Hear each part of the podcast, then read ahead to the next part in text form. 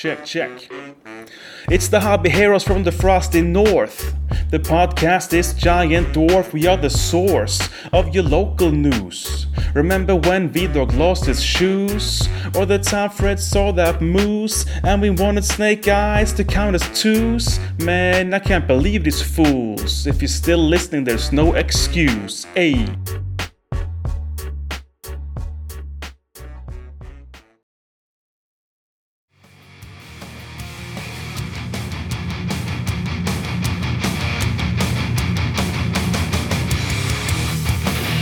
Welcome to the Giant Dwarf Podcast, a podcast about Kings of War and a lot of other stuff, with Fred and Mido.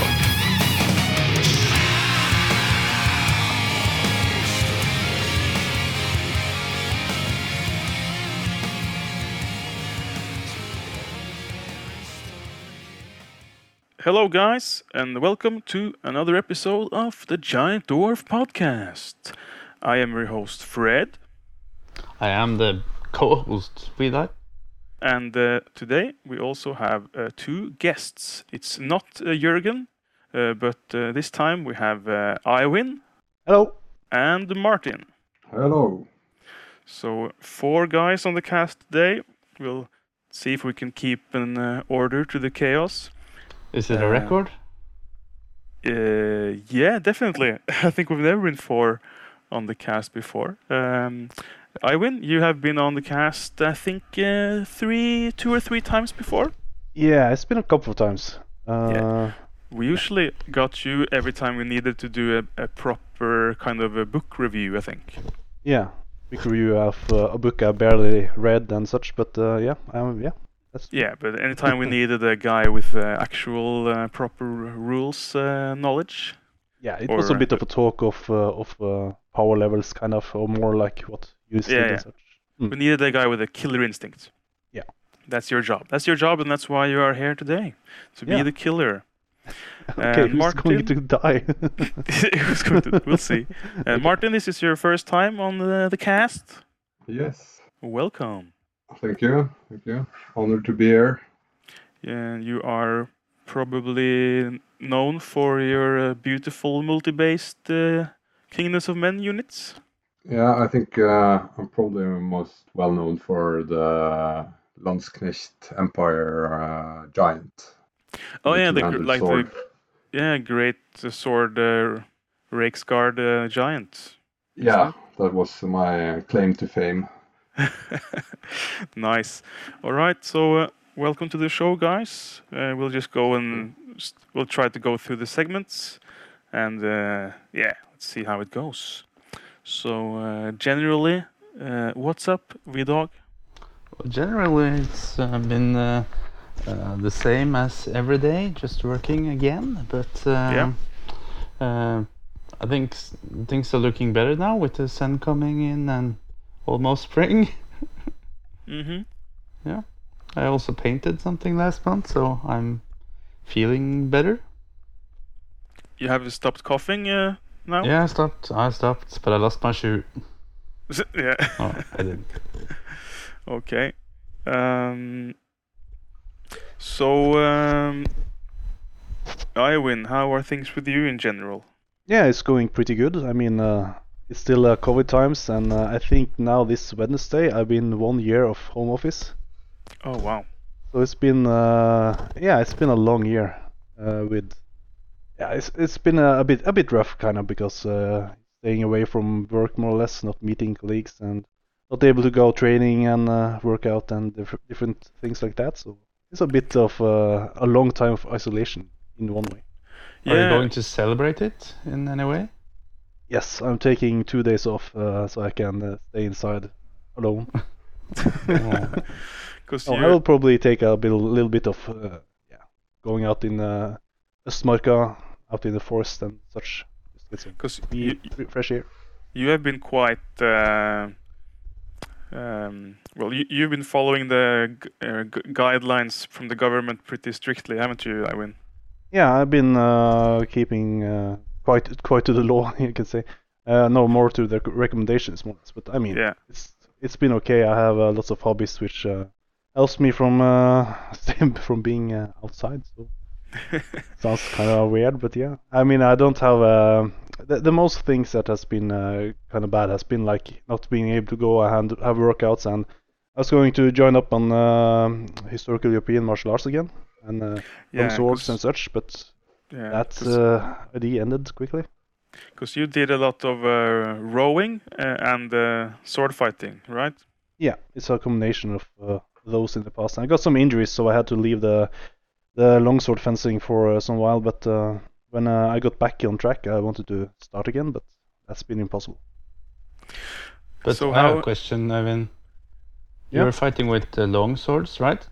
Yeah. And aren't they o- over a meter's lo- long? Yeah, I mean the blade so you itself. can keep the distance to the guy you're slaughtering. yeah, that's true. but I mean, when you are in uh, exercise like that, you breathe pretty hard because you are getting out of uh, on top of the pulse uh, meters, you can say. So Oh, you, You don't can't, have like uh, this uh, giant armor helmet?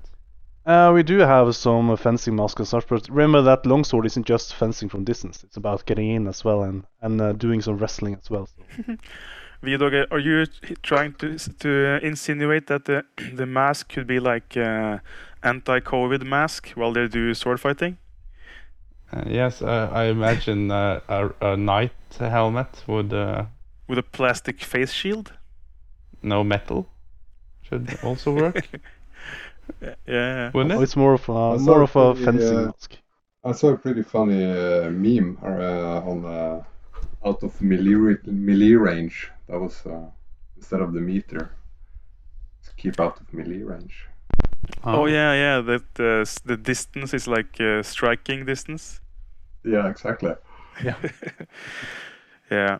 Well, I've seen Øyvind's sword, and it's almost as uh, tall as him, which is very frightening. Well, it's a quite big blunt blade, which is more like hitting someone with a steel pipe. That's uh, that's effective. you have to have a should lot of bring- uh, protection against that. We should have, uh, uh, bring Øyvind to England or in tournament or something, so people can see that we have uh, real Vikings too. Yep. Sometime we Yeah. will. But uh, I don't think you'll get the the sword on the airplane though. But uh, if you take your boat and row over, Øyvind, yeah, maybe that'll work. Yeah, I could try. It's just 13 feet though, so I'm not sure how well that would go. But oh well, could try. So uh, I know also you have been uh, getting some new uh, kinds of games in recently, Øyvind. But we could save that for the other entertainment uh, section, perhaps. Yeah. So uh, Martin, how about you in general? How what's uh, how's it hanging? Yeah, it's uh, the same. I haven't been to the office uh, for uh, half a year, and before that it was uh, only about 20 days or so, and then back to home office. Hmm. So uh, situation is different, but uh, going strong. Yeah, Yeah. So, I'm And also uh, doing the same as uh, I've been uh, sticking to the rules and uh, staying home with my family. So. Yeah.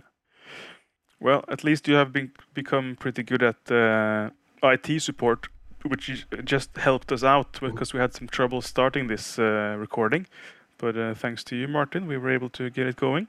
Yes, that's uh, that's my job. My day-to-day job is to be IT support for the company that I work in, and uh, Yeah. that uh, also works in the private life. Yeah. And um, it- was my pleasure to my pleasure to remind you of work on your on your uh, private time. Thank you. All right. Cool. Uh, for me, things have been quite normal as well. I had a week weekend which was very relaxing. My wife worked evenings, both Friday and Saturday, so I had both evenings to do whatever I wanted. Uh, so I got got a new computer game, and uh, I can also talk more about that in the in the other entertainment section, I guess. News and events. There is not a lot happening right now, uh, and I don't think there have been any uh, events uh, of any kind since we last had the the, the podcast. But um, uh, some of you mentioned that there, there there are some new releases coming out. from Mantic. So, uh, uh, Vidog, have you seen anything uh, new recently? Any new miniatures or ranges? Apparently, Ratkin is. Uh, I've seen some new pictures of the Ratkin. Uh, Yeah, What were the- the new? Oh, I can't remember. We all seen the um, the big monsters, but uh, oh, I Yeah, have uh, I- forgotten think some of the- it actually already. But I also uh, I I saw something new today actually. Okay. Uh, it was on the forum also, and that is that uh, just a picture of the Kickstarter from Mantic, the League of Infamy. Okay. Yeah. Some picture of some of the finished models there, or um, some people are getting their stuff. Seems like. Oh yeah, that's right. I Uh, saw also some the on Twitter. halfling, well. uh, the halfling. Uh, oh, Iron Beast halfling. Yeah, yeah. I, for saw that. instance. That's fun. That looks great. I wish So- I joined that Kickstarter instead of uh, that uh, terrain uh, crate stuff. yeah. Still, still annoying. Yeah, there are some really good miniatures coming out for the League of Infamy. Looks like that's very interesting. And uh, those new Ratkin too. Yeah, there are like two big monsters, one big fat one, and one like big flyer, flying Yeah, and there's, there's there's some war machines too. I think the Shredder. I think looks really cool. Yeah, yeah, yeah. Is that the one that's uh, uh, that's not the one that they that they said looked like a war World War One machine, is it? It's the or is, is that the one is being ridden by two rats and it has these uh, I don't know like uh, Yeah, but it's also a. World War One machine. That's true. It's also a tank uh, sort of thing. yeah, Is but I did see maybe? I did see another war engine that looked a little less uh, World War One. Uh, not sure what the name is, but it seemed to be two separate war engines and uh, two different heroes, and uh, also a mega army coming out apparently. Oh, and I saw the new um, uh, the rats riding. Uh, uh, some people have had rats riding rats, but what are those Yeah. called? Uh, like not hack uh, hack paws or something? Mm, Like yeah, rat it was cavalry? on Mobist. Yeah, Rats rats on on mob Mobists. beasts. They look really good. I really like those. And So, you are I you are see, also pink. uh, Martin. the pictures are on the Cool forum, so uh, they look really nice, and the paint job is really good. Cool Yeah. war machines and everything. Do you know if there is a, a Danish guy who does uh, some of this painting? Because I saw a guy posting in Kings of Denmark that he was uh, had he, I think it said like uh, paint job is finished, going to send these in the mail to Mantic or something like that. So uh, apparently they have a Danish uh, painter doing a lot of those uh, units. That's cool. So they don't have a they don't have an active tournament scene in Denmark, but they have people contributing in other ways. But uh, that's about it, I think, for uh, for uh, news. Perhaps I can't think of anything. At least it's it's pretty quiet. Yeah, I recommend people going to the Mantic uh, Games uh, site and uh, looking at um, the pictures there. They are really cool. The concept, the concept uh, art is really uh, awesome. Yeah, they have almost this graffiti style going on in the background. I think of the Ratkin, like Mm. uh, some green, uh, like uh, some dark cavern with like green graffiti. It's it's quite fun that they try to really make a style. Uh, uh, yeah, that they make a really artistic impression of the Ratkin. That's cool. Games and hobby. V-Dog, what do you want Games to and start hobby. with? Yeah, sure. Um, does, does that does include painting? Yes. Yeah, yeah, sure. yes, I painted two legions of militia, That's right. and that was so fun. So I started thinking about the third one. Oh wow. So I'll just fi- be fielding militia, I guess, and uh, lose hor- horribly. But uh, Anything to have a chance to use the largest possible uh, multi-bases? yes, because that's the largest possible way of creating dioramas. So Yeah.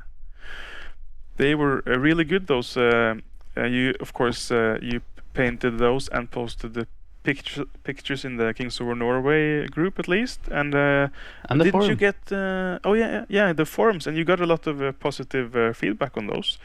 Um, and uh, Yeah. didn't you I also, also win? got a mention from uh, Mr. Hildrew. Yeah, that's right. Yeah, you're on the So- so bi-weekly update. Yeah, so I'm really uh, happy. And you also won the monthly painting, uh, the Kings of War Norway painting competition with those. I- Yeah, I did, but I'm actually the I'm the one arranging it, so yes, it's maybe not so surprising that I got the most votes. You it's did the- get some. Uh, it's the 12 month in a row.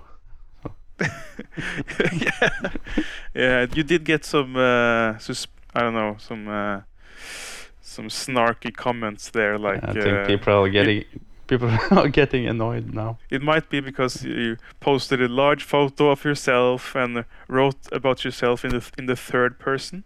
Like uh, this month's winner is Vidar, and then Yeah, but picture what of was I supposed to? uh, sh- this month's winner is me. I suppose that would be even worse. Yeah. Couldn't you have gotten a, uh, like Jurgen to to write it or something? Uh, he doesn't contribute a lot, you know. When he, it's like when he was here last time on this podcast. It's not much Yeah. to expect. He didn't really say much, did he? That's right. You, you were the star on the last episode, Vidar. yeah, I've gotten a lot of uh, good feedback from Jurgen's uh, guest appearance, actually. Yeah, I bet. Some uh, anonymous letters saying he's like, so uh, happy-go-lucky, that guy. "Why don't you have him as a regular uh, co-host?" or no, I'm just kidding. Yeah. Uh, okay, so yeah, very good. Because last uh, last podcast, Vidar, you were like uh, in a bit of a painting slump. You said you hadn't painted any anything, and uh, No, of, uh, I, I have uh, been sick and uh, not Yeah. very motivated, and uh, now I'm uh, quite motivated. I would say, as long as Yeah. I can get m- some work done uh, Yeah. at my work, so I have some time to paint. But uh, Yeah, a very very good comeback. Excellent comeback, uh, Vidar. thank you. So let's uh, go check with Øyvind then. Uh, also, I- well, I also have a game. Can I take? oh yeah, oh yeah. I don't know. Maybe we should do. We could do the painting first, perhaps. Yeah, but it's just uh, uh, because it's a game that Øyvind recommended to me oh yeah. Yeah. called uh, Battle Brothers. I'm still playing, so I just want to say thank you, Øyvind, and over to you. Yeah, it's my pleasure. It's a great game, really. So you can uh, spend a lot of time on on Battle Brothers for sure. I Yeah. think I've seen you both, Both like, uh, since I have you both added on Steam, I can see what you play, and it, I, I've noticed it says Battle Brothers a lot on both of your, your accounts. So yeah, seems like it's uh, popular. Yeah, it's a great. Uh, yeah, it's a bit of a, a roguelike game where you have a band of different people who have to fight different kinds of monsters and such. So it's a bit of a rough, uh, rough game and uh, easy to die on. So I like that. A bit of a challenge. Yeah, cool. So Øyvind, you are also famous for not painting. Yeah, that's my middle name. So I don't paint, win, or something like that. So But this uh, recent uh, month, you have actually changed that, uh, haven't you? yeah, I I got there was like this um, last month's competition was like February get things uh, get your old models or planned or different kind of things you have planned done.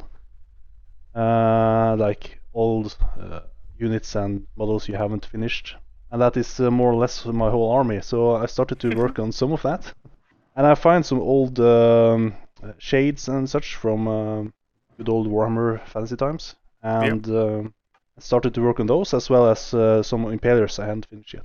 Got uh, four troops of Gladestalkers done and one unit, one uh, regiment of uh, impalers. So that's pretty neat.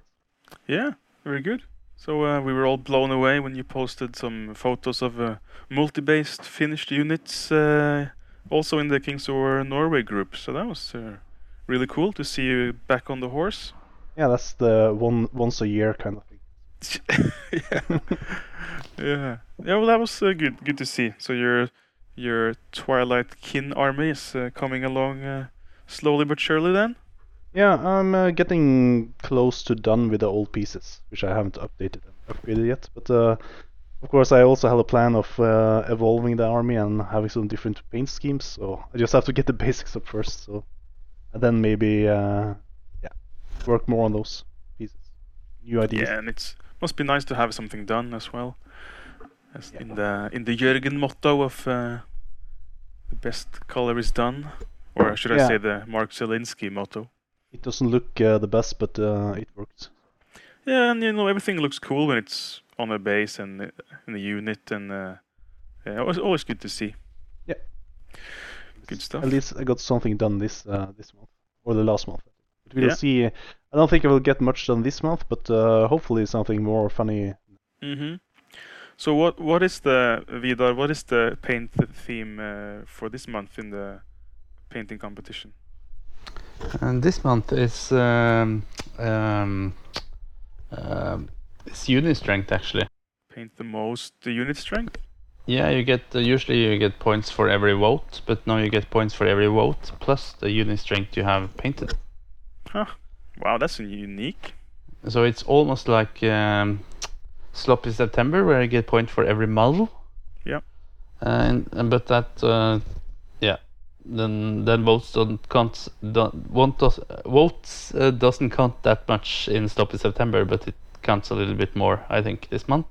Okay. Uh, because uh, usually you can get around uh, maybe 20 votes uh, in a painting competition. So Yeah.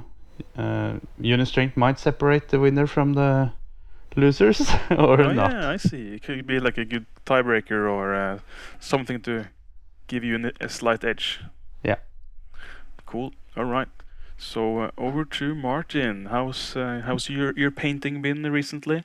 Uh, yeah, you have probably seen that I've not been participating in uh, the monthly competitions for a long time, but uh, we have been rebuilding the whole house basically. Yeah. So, uh, and that's taken a long time. It started this summer, and then we were living in a small apartment for four months while they were doing everything basically inside, and uh, still a little bit stuck there with everything, all the uh, Kings of War stuff still in boxes. So, uh, Mm, oh no. uh, but I have uh, I have actually started something because uh, I'm um, uh, playing in a chess tournament uh, at, work. Just like uh, it's just a social. Could you say that thing. again, uh, Martin? I, I think you were chopping a bit there. Could you repeat that last uh, thing? Yeah, I'm uh, playing in a chess tournament at uh, work. Oh really? and um, uh, yeah, it's it- it's a social thing. I'm not a great chess player at, uh, at all, so uh, I'm there for the social meeting, meeting uh, other people uh, online, of course, and playing uh, against Yeah. each other online. So we have a little chat, and then we do the game, and then we look analyze the game a little bit if you want to Mhm. afterwards, just as a social thing. And we do do do um, sorry do, do it during the day, so in the middle of the workday. So it's a nice break, like play one one game a week. Takes about, Okay, that's cool. uh, uh, And 30 I suppose uh, King's War is a kind of, uh, I mean, uh, there's a lot of chess in King's War, so you can kind of think when you move, move your pieces, like this is my horde of uh, of uh, foot knights. Yeah. It's, uh, since you- you can't really play that many uh, games, uh, playing online is a new thing. But uh, my point was uh, in uh, in the hobby section was that uh, it got me inspired to do something with some old models that I have uh, lying around. So right now I've started uh, making a chessboard out of old uh, Warhammer miniatures that I have. Uh, so that's my plan to have uh, to to make and paint a chessboard with uh, miniatures instead of uh, chess pieces. Oh, that's fun. Yeah. Do you have, so, uh, Do you think you have enough? Uh, um, like, will they be all different, or do, are you trying to make them really unique so that you can easily tell them apart? Like, this is the the tower, and this is the the knight, and yeah, I'm um, doing, for example, the what do you call it? Uh, and the- these are all my peasants, all Bretonnian men at arms in the front rank. Yeah, uh, yeah, I'm doing uh, Chaos versus Empire was the idea. So it have swordsmen in the front rank uh, against marauders, for example, as the Yeah. you don't call them peasants in English. What do you call them in English? Can't remember that. But uh, Pawns? Norwegian word is Pawns. peasant. Pawns. That's the English word exactly. And the rook uh, will be a Chaos Warrior, and I think the the Knight will be um, uh, a Marauder Horseman, and um, yeah, just doing some heroes and a magician, for example, as the king and the queen. Yeah, Uh, that's I'm cool. actually planning to do the Kislev Ice Queen as the Empire Queen. Ooh, that's a- pretty uh, Interesting. good. Hmm. Okay, that's cool. So uh, at least you have some some hobby project going. Yeah, that's and that's a good. It's a good way to start, like a small Mhm. project, uh, being a little bit creative and uh, just getting my painting groove on for 2021. Yeah. Uh, I gotta Okay. get back on on that horse. Will you be able to unpack all your boxes now, or have you have you have you unpacked them already, or how's your all, all your hobby stuff uh, looking? No, it's uh, it's uh, what do you call them? Large moving boxes, and I think I have ten of those. Oh shit. Yeah. so so Okay. I don't have enough cabinets to bring everything out yet. So, uh, So, it's uh, in storage. Most of it. Will I can see a future sale coming up on Facebook, like uh, selling these armies. Don't have space for them anymore. I've never ever sold a single miniature. I have every single miniature that I've uh, painted since I was 13 somewhere. All right. Well, that explains the ten boxes. Yeah, even my uh, my mother and father has a cabinet filled with uh, Warhammer miniatures. Oh, in the nice. Well. I'm sure many of us can uh, uh, recognize that. Hmm. So, um, for myself, for painting, uh, I've uh, painted some more on my Ratkin from uh, the War in the Holds box. Uh, there are none of those uh, brand new models that we spoke about earlier. It's mostly just the rank and file rats on the sprue. But they are quite good, and um, I think last time I spoke about them, I just said I had assembled them, but now I started to paint them as well. Um, but I'm struggling a little bit. Um, um, I don't know if you can rec- like recognize yourselves in this, but sometimes when I paint the model, if I'm not sure about the colors, then I just kind of um, I don't know. I start a little bit sloppy just to get some color on it, and uh, to see if I like how it looks uh, without actually bothering too much if I hit the hit it like cleanly. Uh, and maybe I try some washes to see like, ah, this is too bright. I'll try to wash it down. Uh, and what happens then is that I kind of get wash over the whole model sometimes, and it gets this color tint everywhere. So when I look at some of these models now, I have I have slowly come to a color scheme that I like, but some of the models are so sloppily you know it's, it's like they have a, a layer of wash all over them and i haven't hit the lines cleanly and now i think it's i just have a much harder time of going back and cleaning it up and i wish i had been more precise from the get-go have any of you d- ever done it done that like painted models kind of sloppily to get a to get a feel for them Never. I've never done that. I just commit to a color scheme and then I go with it.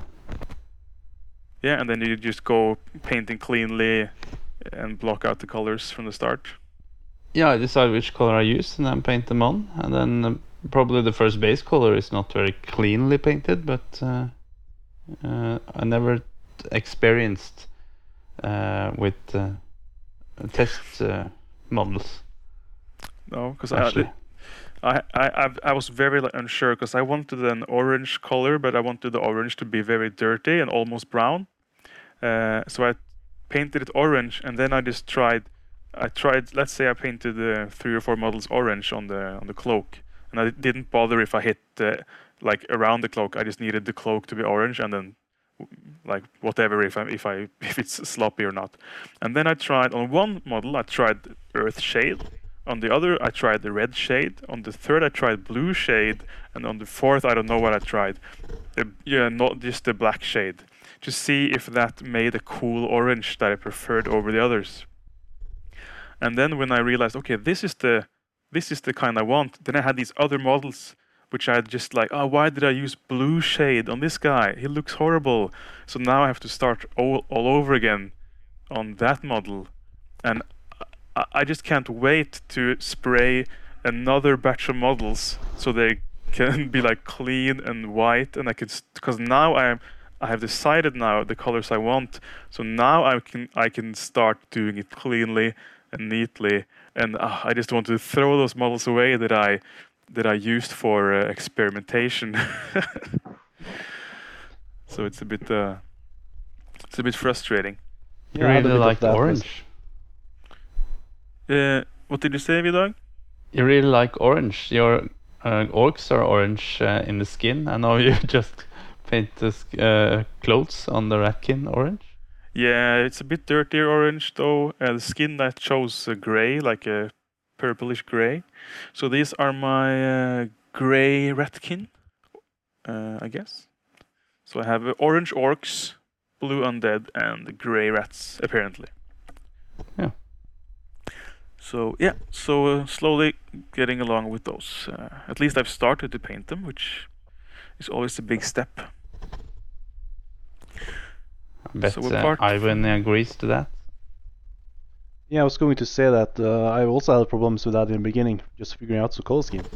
Yeah. So if you look back on uh, my old Spearos, you can see uh, there is a totally different tone and, uh, and uh, yeah, the way they look after the first to the second batch. It's like almost two different uh, painting schemes because even though they are the same, I've tried to experiment so much with the first. And so the second Yeah. is the one which kind of got uh, completed. and now you can maybe no one else notices but you notice that these are different right Yeah, I, I tried to fix them a bit uh, afterwards, but you can see it quite clearly if you just look closer. yeah yeah i've, I've had that problem as well uh, i guess it's a matter of trying to ignore it says you're probably the only one who no- will notice it but if you if you get hung up on it you will always know that it's there like oh that guy. His the skin tone is different than the others.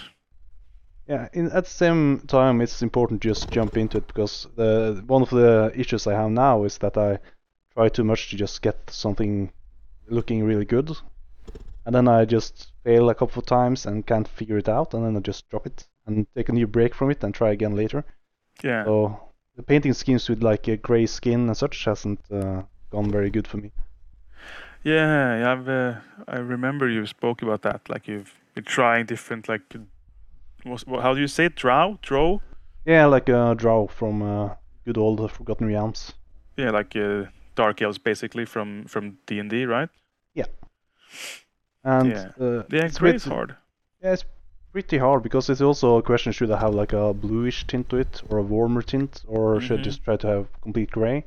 And I landed kind of on gray, but then it's pretty hard to get it good looking for some reason. Yeah, yeah. I, I, it's much easier for me because it's on rats, and also I'm trying gray on the goblins. It's just uh, it's easier, I think, to get away with it on on creatures like that uh, compared to like uh, elves and humans, which you expect a little bit more natural tone of the skin, maybe, or you want to have some shade in it. Uh, and the shade can't just be dirty, which you can get away with on the rats. I can just throw earth shade on the gray, and it it looks all right. But if you just slop earth shade on human skin, it uh, can look a bit like dirty and sloppy. Yeah, and I also feel that a lot of the skin and, and um, shades and such, and yeah, oils, all kind of effects and such you can uh, use is kind of made uh, properly for uh, a normal skin, but for Mm. something less typical, it's yeah, it's a bit hard. For me. Hmm, yeah, Struggling a bit with that. yeah, I can feel your pain. All right. So that was a bit of a painting. Uh, uh, what do you say? We all talk about games, and, and I'm, I'm not talking about the computer games, but uh, specifically Kings of War games. Uh, and uh, I guess this is where we have the big reveal that uh, probably the reason that you guys are on is because uh, the four of us we played uh, uh, Kings and Treachery game uh, uh, just a couple of days ago on Tabletop Simulator. I love that name, Kings and Treachery. It's really Yeah, did you notice? catchery. Did you did you notice, V-Dog? I just uh, you have won this round. I am calling it Kings and Treachery. I'm feeling as- I'm feeling a little bit bad now about winning this round, but don't you agree? don't you agree that it got kings in it and got uh, treachery in it? It sort of fill, uh, fills the uh, purpose. It will. Uh, it will remain this way. I know I know this uh, that other name I already forgotten was a big uh, big uh, Yeah, big yeah, thing what- for you. You spent a lot of time thinking about it, planning it, changing Yeah. rules. Yeah, and uh, now it's back to normal. Okay. Cool. so on the was it on Saturday we played? Yeah, Saturday, Saturday night we got together on uh, Tabletop Simulator, everyone's favorite uh, piece of software, and uh, played a four-player game of Kings and Treachery. So why don't you talk about that? Me? Yeah. Um, well, it's my it was my second game because we did this uh, once before. On you mean on Tabletop Simulator second time? Yes, Yeah, Yes. that's right. uh, and it was uh, much uh, smoother now.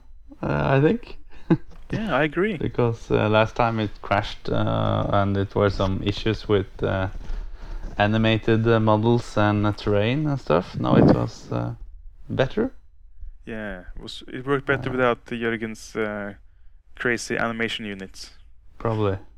Um, also, mm, uh, I think. Um, oh, what was I going to say? Maybe that, that you were more we were all more used to the controls, maybe like work zooming around and stuff. Yes, and I have never played uh, Universal Battle because when you when apparently I realized when you say tabletop simulator, some wise guys always always going to say, "Why don't you play UB?" Yeah, uh, and uh, I have never played UB, but I think tabletop simulator works fine for moving models. Um, yeah. I mean, That's all I have to say about that. yeah, if you've never played UB, it's a bit strange to. I, I have no way to discuss it with you. Move along. Well, uh, but did you enjoy the game, uh, Vidar? I mean, we, we can let the others uh, talk about it too before you reveal the, the how it went, perhaps. Yeah, I, I loved it. I think it was fun all the way. Uh, very exciting. Very nervous about uh, getting placed next to Øyvind because he always wins. Um, and he's lucky to boot. So, uh, Yeah. um, but it was exciting. I was, uh, uh, yeah. Uh, And we this time we played the other scenario where with the, the like the dominate circle. So the whole point was of the game was to get uh, as much unit strength as possible into the center circle, and you would get one coin for each point of unit strength that you had uh, like majority in, inside the circle. Yeah. Uh, so Øyvind, uh, why don't you tell you tell us about the, your thoughts of the game?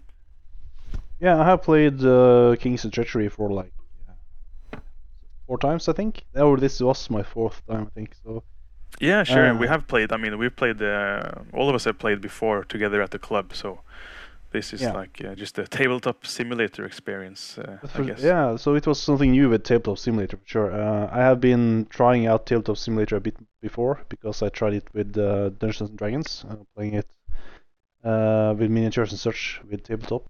Yeah. It was uh, it felt kind of familiar.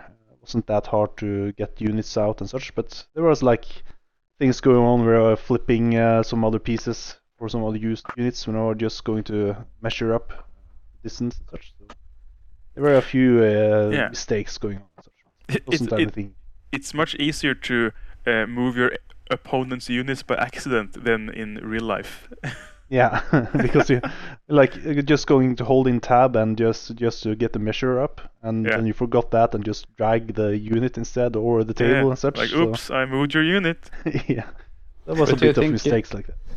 Do you think that if you're clumsy in real life, you're also clumsy in tabletop simulator, or? Uh, there's- Are you trying to say something, guy- uh, Vidar? Do you think that if you're clumsy in uh, real life, you're also clumsy in Yeah. tabletop simulator? Uh, I think he heard you. He was just asking if you are trying to insult him. Yeah. I no, expected I'm just that. in in general. some of us are always uh, knocking other models uh, over and That's just I win when it gets drunk. No, I don't Yeah, get my- drunk, so that's okay. And you can also flip the table uh, just like you like you do in real life. Uh, I win at the end of the Yeah. night. You can Yeah. flip it. That happens. No, I think So- it's uh, it's something to get used to. Kind of. But it's fun, Øyvind, that you say that it was uh, like yeah, yeah, it was easy to to place your units because you were the first person that because I've um, for every person who's going to join uh, the tabletop simulator games, I've had this little half hour like uh, what like introduction course like the day before or a coup- couple of days before. Uh, and I had that with you as well, but I underestimated you because you've been using it probably even more than, than I have. So I was like, okay, Øyvind, welcome to Tabletop Simulator. Here's how you do. And you're like, yeah, I know. I was Yeah. like, what? He know? Oh yeah, you. Oh yeah, you used it before. So it was so much easier to to uh, to show you uh, the the specifics of uh, like the King of the Kings of War game. So that was that was fun.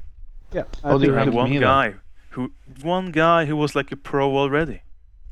How do you rank me, Frederick? Was I good? Um, um, I You were all sure right. bad. normal life. you weren't too bad, but when you first came in, you were like, "Oh, I forgot everything. How do I move around?" Oh yeah. but you got pretty quickly into it, and actually, you corrected. Uh, well, y- y- no, not corrected, but you remembered a couple of things that I had forgotten. So Yeah, uh, I was when I actually say very I re- impressed. Uh, When I say I don't remember anything, it's like an act, you know? that sounds like a classic uh, V-Dog thing it's, to do. it's an Yeah. old Warhammer move. I do the same in Kings of War. I pretend to not know the rules, so I can exploit them uh, later. Oh yeah, yeah. Good trick. Good You trick. Pity points from everyone. Yeah, you like, oh, he doesn't know. Haha, we'll exploit that later, sort of. So, and Martin, uh, first impressions of the of the game? Yeah, I love uh, tabletop simulator now in the lockdown period. It's awesome to get some games on, and uh, I think tabletop simulator is surprisingly good. Uh, to put it that way, it, it works Yeah. well, and uh, since uh, the last time we played, which was the first time really, or we did Yeah. have one evening where we just sort of got uh, uh, like uh, get to new the, uh, to know the, the tabletop simulator program. Yeah, But uh, then uh, this is our second game. And yeah, because you, of course, uh, I forgot to say that uh, this time that you also joined. But I, I think I said that on the last podcast, right? That you were a part of our previous uh, match with yeah, I Jürgen. so. yeah, yeah, Yep. Mm. yeah. And um, yeah, it's uh, it's it's a great way to play. It's um Do you enjoy the Yeah. 3D uh, view of, of it? I do. I uh, yeah, it's uh, it looks really good on the table and the miniature that uh, you can get from the different uh, mods or what what you call them. Uh, it's uh, those assets that they have stolen from other games are uh, awesome. Yeah. uh, look at. There- So uh, There are a lot hmm, of uh, Total Wars uh, 3D models and stuff in there, I think, and uh, a lot of uh. Age of Sigmar models probably. But uh, oh well, we take what we can get. Yeah, I I had a great time. Yeah. Yeah, it was fun. So uh, why don't we talk a bit about uh, what happened in the game? Uh, V-Dog, do you want to start from your perspective? Yeah, from my perspective, um, uh, usually, you know, the table is divided into the six zones, uh, and uh, it's uh, always, I think, uh, most strategic to end up in a corner and not the middle zone. Uh, because, and but that's only uh, true uh, until someone, some idiot, takes one of the other sections, one of the middle sections and then uh, Yeah, then you're probably then suddenly you're squeezed in the middle. that's what I usually do. Yeah, so you you usually ruins it, but this time uh, everyone took their corner, and so it was uh, tidier in a way. But also I noticed that uh, Martin was uh, very far away from me because there was a section in between us, Yeah, and then it just looked like it was almost given that uh, me and uh, Øyvind would uh, fight on our end. Um, because we were opposite uh, each- other. yeah. So there was kind of two feet between you and Martin on the far, uh, like no one claimed the center squares. Uh, yeah, like you said. So there was, it could easily have devolved into two. uh, almost like a doubles game where, where uh, Yeah. it could have been easy to fall into that trap Yeah, where you just pivoted towards the closest enemy. Then it it turns out you and Martin had sort of a peace deal in the first turn or something. Uh, and me and Øyvind uh, picked up on that and sort of said, "Yeah, let's let's not attack each other at first now." And I was planning. I can honestly say that I was planning to backstab Øyvind every turn uh, that passed, but I I I couldn't find the opportunity because we were both uh, deploying. I don't think Øyvind found the opportunity either because we were both uh, deploying uh, kind of defensively, uh, defensive towards each other. Uh, and I was in a, a period I was sidestepping my way into the middle with some units. Uh, so um, so I was always afraid of Øyvind. I was wanted to backstab him, but I couldn't um, justify it because I think I would struggle against uh, the Succubi and stuff like that. Yeah, I think uh, we both had like this crab move. We just waded sideways with uh, quite a few of our units, watching each other but not uh, engaging because if one tried to engage, uh, he will be crushed. So it was that kind of setup for us. Yeah. At the first, at least. And Yeah, as it turned as it turned out, I was out of combat for very very long. At least Øyvind was uh, fighting you, Fred. Yeah. Uh, but I was uh, I was uh, uh, mid midways. I was thinking maybe I will just not fight a single combat in this game because I was just moving. and then I ended up in combat with some knights uh, with from Martin, but it didn't matter so much. So I uh, I was a bit worried I, w- I would get the coins I needed. Yeah. Uh, I had the unit strength inside the domination circle, but uh, not uh, generating uh, coins from combat. Exactly. Um, the one who got the lead initially uh, was you, I think, uh, Martin. Yeah, I um, with a deal that we struck in the beginning to not uh, to engage uh, each other on uh, on yeah what you can call the far side of the table. That uh, worked out, or it, w- it was pretty advantageous uh, advantageous for both of us, I think actually. Uh, Yeah. But I think I got sort of the upper hand because I also I got the first uh, first move uh, didn't I? I think. You also got Or, to uh, choose uh, squares first, I think, and you got the really good uh, terrain, uh, like both flanks protected uh, when you advanced into the center. Yeah, that's uh, that's true. But uh, you all, you all basically had the same position as me because you also had the same uh, Yeah, that's protection uh, on the side uh, there. But uh, but uh, I agree. Uh, but I think uh, more importantly was that I got to move uh, before you in the in Yeah. the first round. So uh, uh, sort of when I moved my units uh, up, I could control uh, a large part of the center circle for for a time. Uh, I, I think also you had a forest there that you had to move through with uh, several of your. yeah, that's right. Um, on blocking my path towards Øyvind was uh, was a forest. Yeah, I could. Uh, yeah, I I did have a fence that I had to climb over with my knights, but uh, I had a sort of like an open passage where I could uh, squeeze two infantry units and get them uh, exactly into the center circle, while also protected by in the flank against uh, you. So uh, I racked up some coins in first round uh, for sure. Yeah. In, yeah, you were the first to get like almost all your units into the circle. So you were like collecting six and seven coins each turn, and you were quickly getting a, a big head start. Uh, I did uh, bring a catapult, so I, I was thinking I would try to shoot some stuff off, uh, but that was really hard because uh, we put extra lot, uh, like extra amounts of terrain on the table when we play these uh, Kings and Treachery games, and it was just hell to find something to shoot at.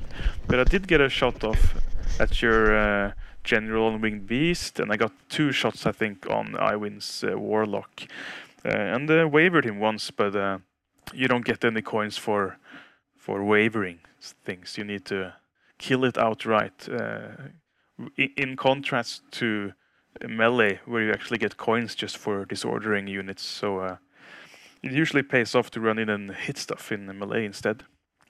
And uh, Øyvind, you had a grand plan uh, for the game that you didn't maybe didn't have time to execute. Yeah, it was more or less, uh, or I had one regiment coming in to uh, get some coins in the, quite in the beginning, but uh, my main forces was delaying a bit, and uh, when I also had my uh, my uh, warlock uh, routed or not Wavered. broken, wavered, couldn't uh, yeah couldn't get him around to to fight properly. I um, I didn't get to engage as quickly as I kind of wanted, but uh, yeah, I had all my units uh, set up and ready to fight uh, for the last rounds really, and Yeah. try to mock up and take take uh, out most of the units in the middle. So it You was a bit more of a slow game for me. Yeah, because you you did the, you mopped up my units, I think, and then you were about to turn around and go towards Martin, and then Yeah. we didn't have time to play the last two rounds. No, so it was a bit of a. I got uh, quite a few coins in the end as well, mostly because I'm up with you and had that regiment getting some coins. But um, Yeah. but uh, I didn't get because I hadn't lost any units yet in round four. That was That's right. Yeah. that's time to strike, take out all of the Vidar's units and. Uh, Did Take the rest I uh, mop up your units, uh, Fred? well, you and I win both. I think you kind of sandwiched me. Yeah, So, I uh, got a uh, flank charge with the berserkers on the mummies. That took care of them. Well, I did get to play the surprise uh, card on you though, uh, with the crystal pendant on both your units. Yeah, that was that was awesome. That, uh, That That was was, impo- that- that was very important because Martin's units were then too damaged to. They would lose uh, against almost anything after that. Yeah, I think I did 11 damage on one of them and five on the other. Yeah, so so yeah, you have a glass hammer unit like the berserkers with uh, 11 damage and 5 damage. It sort of makes them even more glassy, like half broken already, coming over uh, to your side of the table. Yeah, That that was, was uh, the only only downside for me was that I didn't actually make any coins on that move, but it was really fun to to pull that card out. Uh, did you guys have any favorite cards that you either that you used or didn't use, but that you that you noticed? yeah, at the end I also got the crystal, but I didn't get to use it.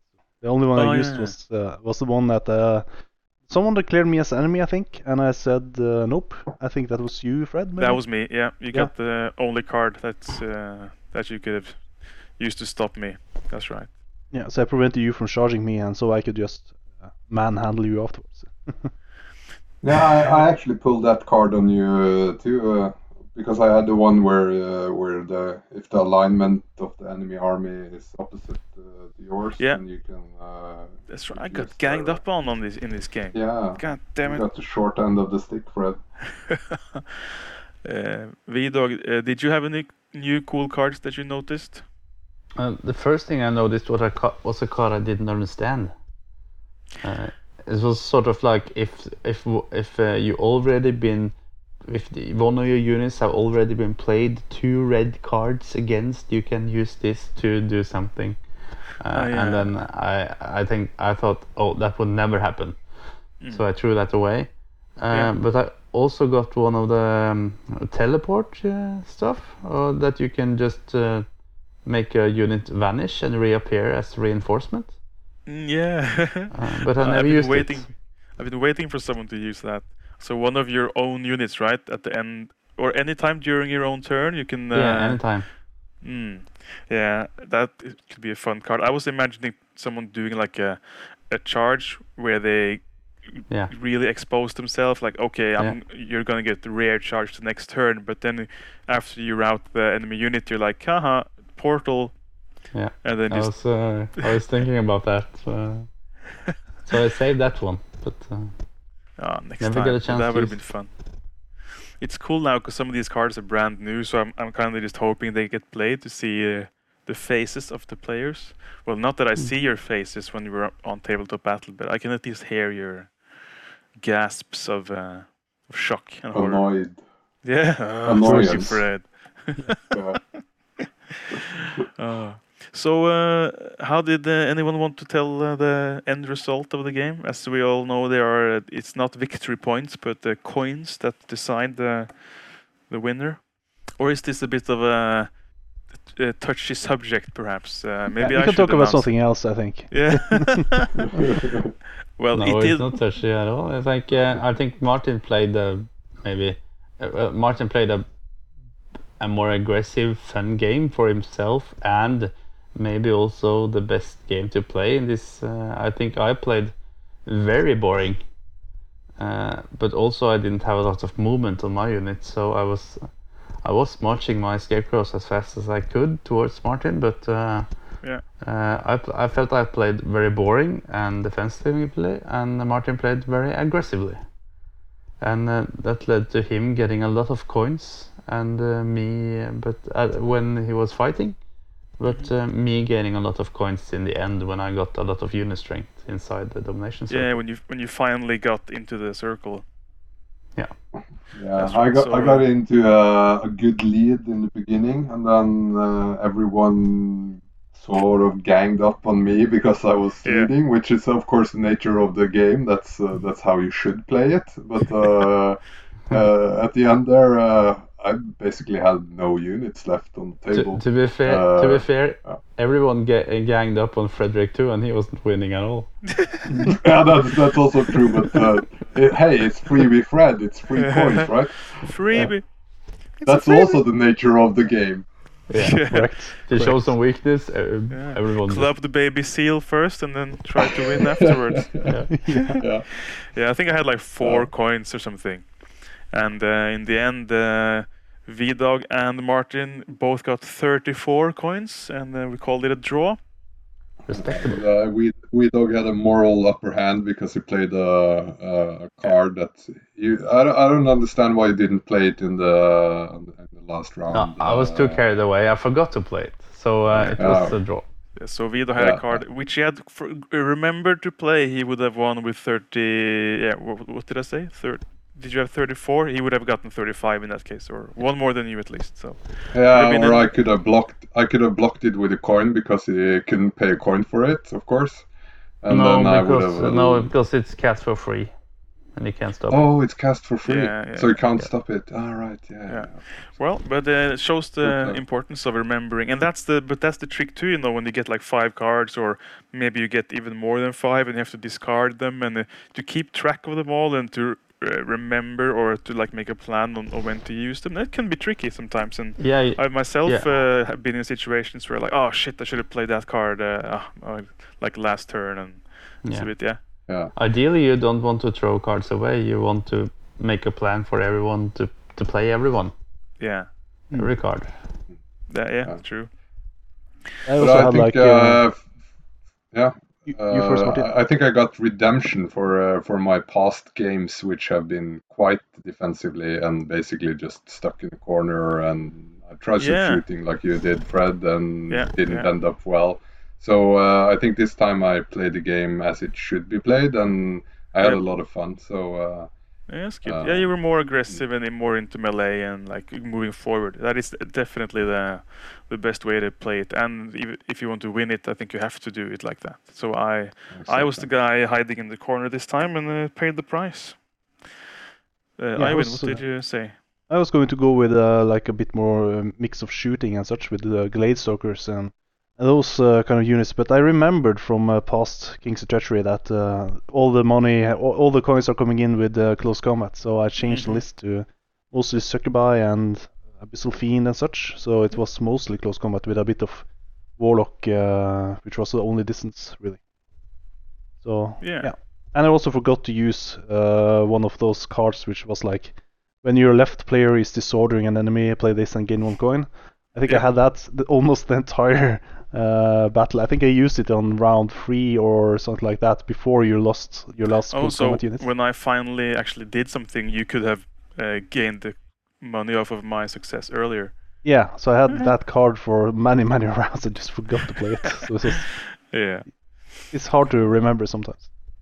Yeah, well, it was great fun, and uh, we've learned some tricks. Like we turned off uh, uh, the hills, we turned off the um, like we well we've learned how to turn off the the height of them so they can go become flat if we need them to, uh, and uh, ch- chosen some s- units that don't have like animation seemed to be a good idea. So yeah, the game didn't break a single time, so that was really cool. Um, uh, it was a bit frustrating last time when it broke like three or four times. So yeah, this time much better, much smoother, and uh, yeah, big thumbs up. It was great. Uh, Have you, and uh, I Fred, you. have you, Yeah. have you What- ever uh, thought about, uh, uh, you know, uh, decreasing the size of the circle in the middle to just like 10, 10 or 11 or something like that? Just tweak it just a tiny bit. Uh, Yeah, I don't know. I don't know. if like some, it would be hard to get units in there, wouldn't it?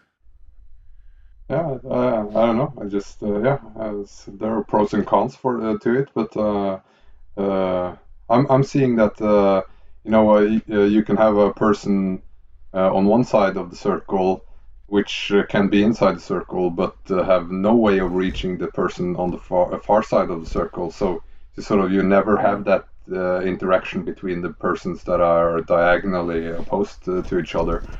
Uh, uh, they can be standing there looking at each other and making more coins out of not engaging, basically. Uh, Yeah, I infant, like infantry in that case.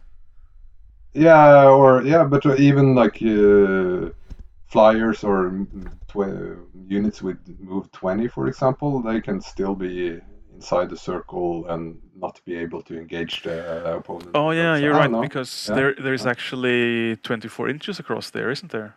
Yeah, yeah, yeah. Oh yeah, So, yeah, it is a uh, bit huge. Yeah, well, we could maybe try a variant sometime where we decrease it a little bit.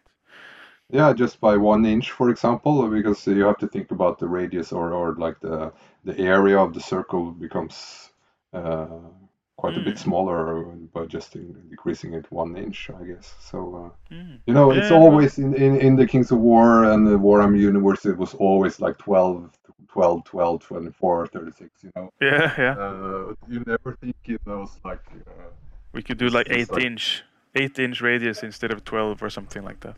yeah, but that's really small again. So yeah, Maybe 10 10. is a good 10 is a good number.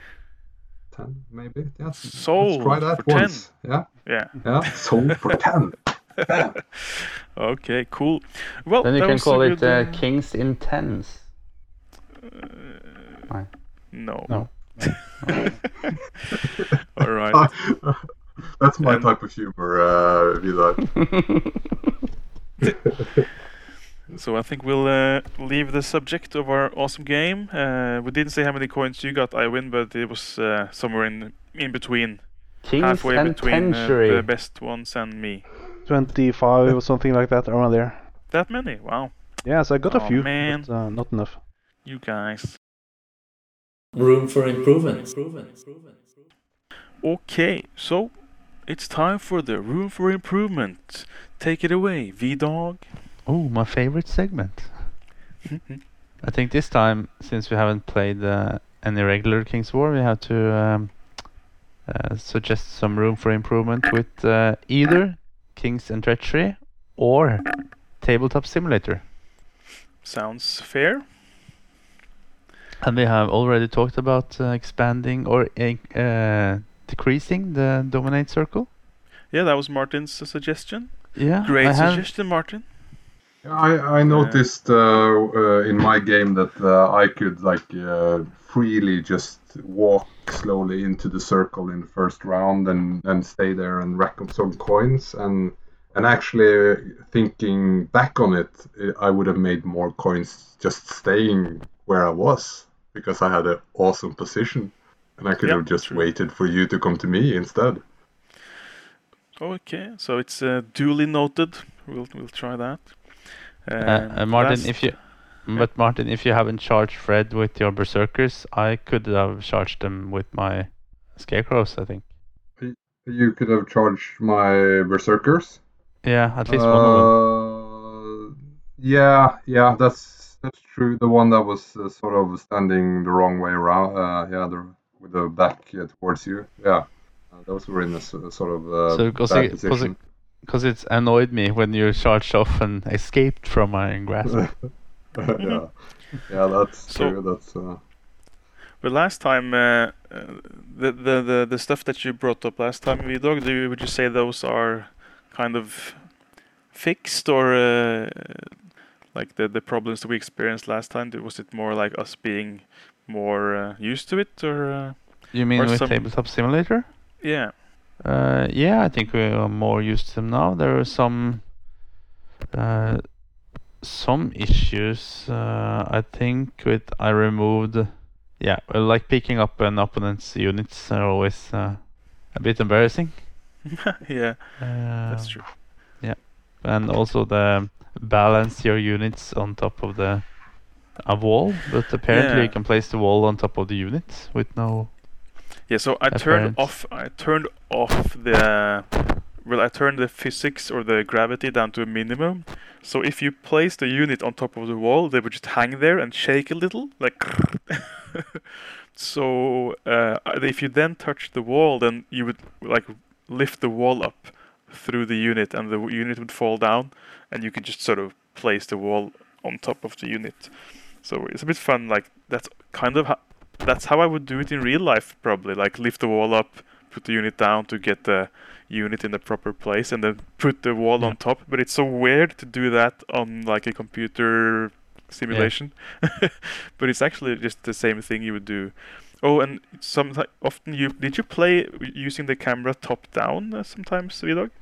Yeah, a lot. I think because it's easier to see if when you're stand if you're standing on top of uh, your own Yeah. units or uh, terrain Mhm. Stuff like that. And Because uh, then I did that myself once, and then it was a classic mistake that we both did was we put units on top of trees, ah, and suddenly they were like standing on top of the treetops or falling down from the trees, and we're like, oh, what's going Yeah. on? Oh yeah, we have to move the trees yeah. like you would do in real life, you know, away from the little forest area.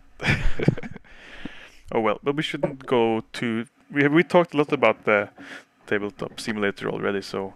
Any yeah, other, but any I have some. ideas? Yeah, for uh, Kings of Kings and Treachery, I was just going to ask you: Did you remove a lot of um, uh, cards where uh, you that targets wizards, or or Yeah, I did. I did. Uh, because I that- missed some of them? I didn't play wizard and I still missed them. Okay, yeah, because that, that was the feedback that Henning actually gave us that he thought there were too many cards messing with wizards, and very Yeah. rarely did anyone. yeah, but you can mess with wi- maybe you can mess with wizards, but you can also make wizards more powerful. Yeah, but tha that's a recent addition because they originally they were just like messed with wizard cards, and no one took wizards. But one the one time one guy took a wizard, all the players had a card like, ah, your wizard explodes and he miss, you know, loses a Yeah. a p- point of damage for every time he, yeah. So it, it, I just took them all out basically. Yeah, I That's remember I a had sort of a wizard down. gradual. Yeah, it's That's- very gradual. Yeah, because I I played uh, with the wizard a couple of times uh, in first rounds that I tried the game, and uh, uh, yeah, I've experienced exactly the same. Uh, we discussed. Uh, You remember everyone, also. uh, everyone playing cards on your wizard. yeah, I think uh, I threw a spell once, and I had three people uh, throwing. Uh, Finally, I can get rid of this card. And Yeah, fuck this card. wizard just broke But- down. You know what you can do, uh, Fred? You can actually give the wizard some total power ability and then implement the Oh. um, miscast table from Warhammer oh dear.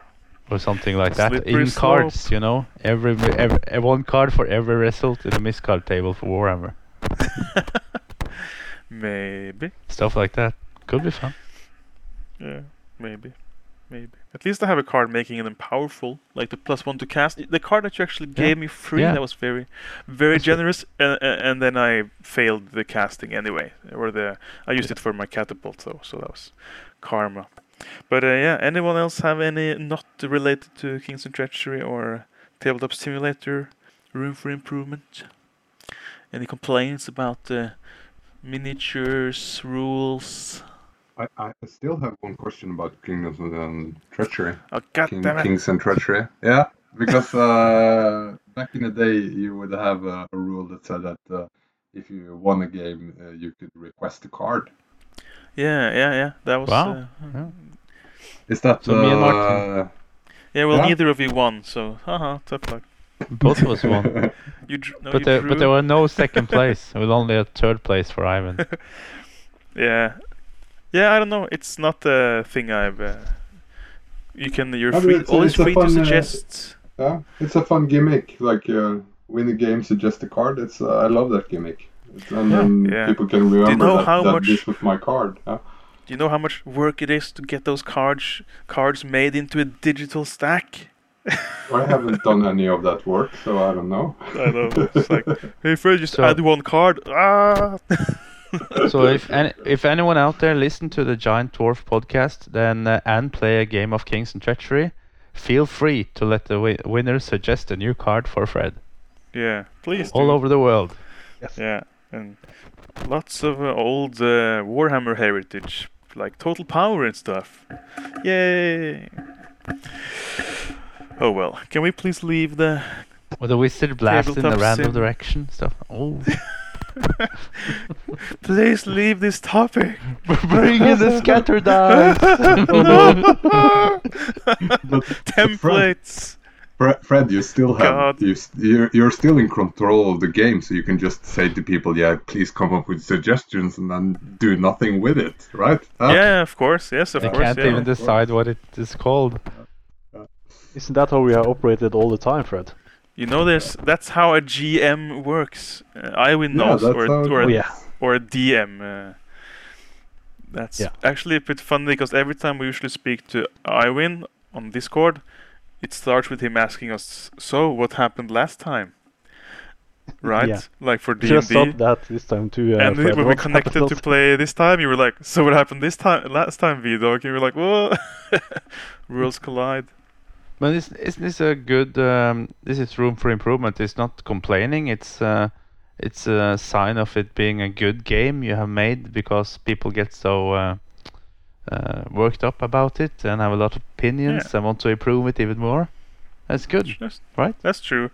I just think it's can be if we talk too long about it, it might be a bit dull for people who haven't played it. Maybe. And Yeah, but in, in this uh, in this time and age, and and with the tabletop simulator, and and you know with the COVID situation that we're in, we we do recommend people going online and trying and finding new ways to play uh, Kings of War Yeah. online. Even if you try King, uh, Triumph and Treachery as a social setting, as we do, you know, bring out a couple of beers and hang out and play together. It's Yeah, awesome. sure. I would uh, try like to try actually getting some uh, overseas participants, maybe from the UK or uh, maybe even the US. Although the time difference makes it a little bit of a. It will be like we're, we're late night getting drunk, and they'd be like midday, like yeah, wish I could drink, but uh, yay. you When could day there- drink and join. Morning drink. That's nice. Start the day with some vodka shots. Yeah, exactly. Then you'd be like, we're gonna play all six turns, maybe seven, because I, I got all day. Yeah. Well, we'd be going into the small hours and getting sleepy. Yep. Okay. Ready to leave the topic? Sure. Sure. Cool. Other entertainment. So uh, I could start. Uh, I finished the audiobook that I listened to last time, uh, Dune, uh, and I realized that I kind of forgot to put it into a setting. Like, why did I listen to Dune? Um, and I just uh, remembered uh, that I also did this back in the day before Lord of the Rings came out. Uh, I was like 16, I think, and I read this in the news like Lord of the Rings, you know, coming to movies, and I realized, oh shit, this this is my last chance to read the book before the movie. You know, this is my last chance to be one of those guys who can say like, well, actually, in the book, it's like this and that. Annoying piece of.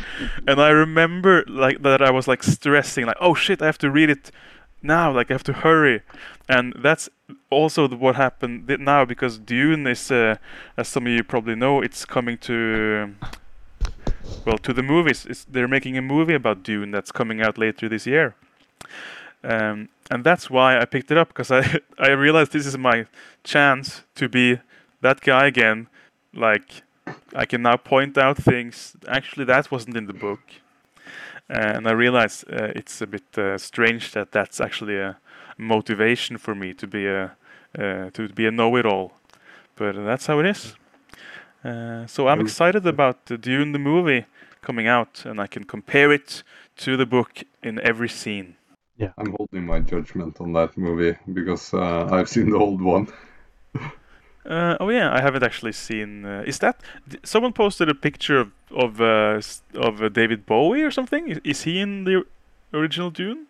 It's been many years ago, so I can't I'm just remember. guessing now because uh, From saw what I remember, Dune was to be the biggest uh, project in uh, video history ever, and the original cast was like all the famous, most famous people of the day, and that got more or less cancelled. I think it was just a money drop, and so the version which came Oh. out was some years later, from what I uh, heard. Oh yeah. So it's uh, it's kind of a try to pick Oh, up the pieces and is make. it Sting that was in uh, the movie, or I don't remember. It was a lots of people. I just googled famous- Dune and it looks to be like some images of Sting. I, I have no idea. Okay, whatever.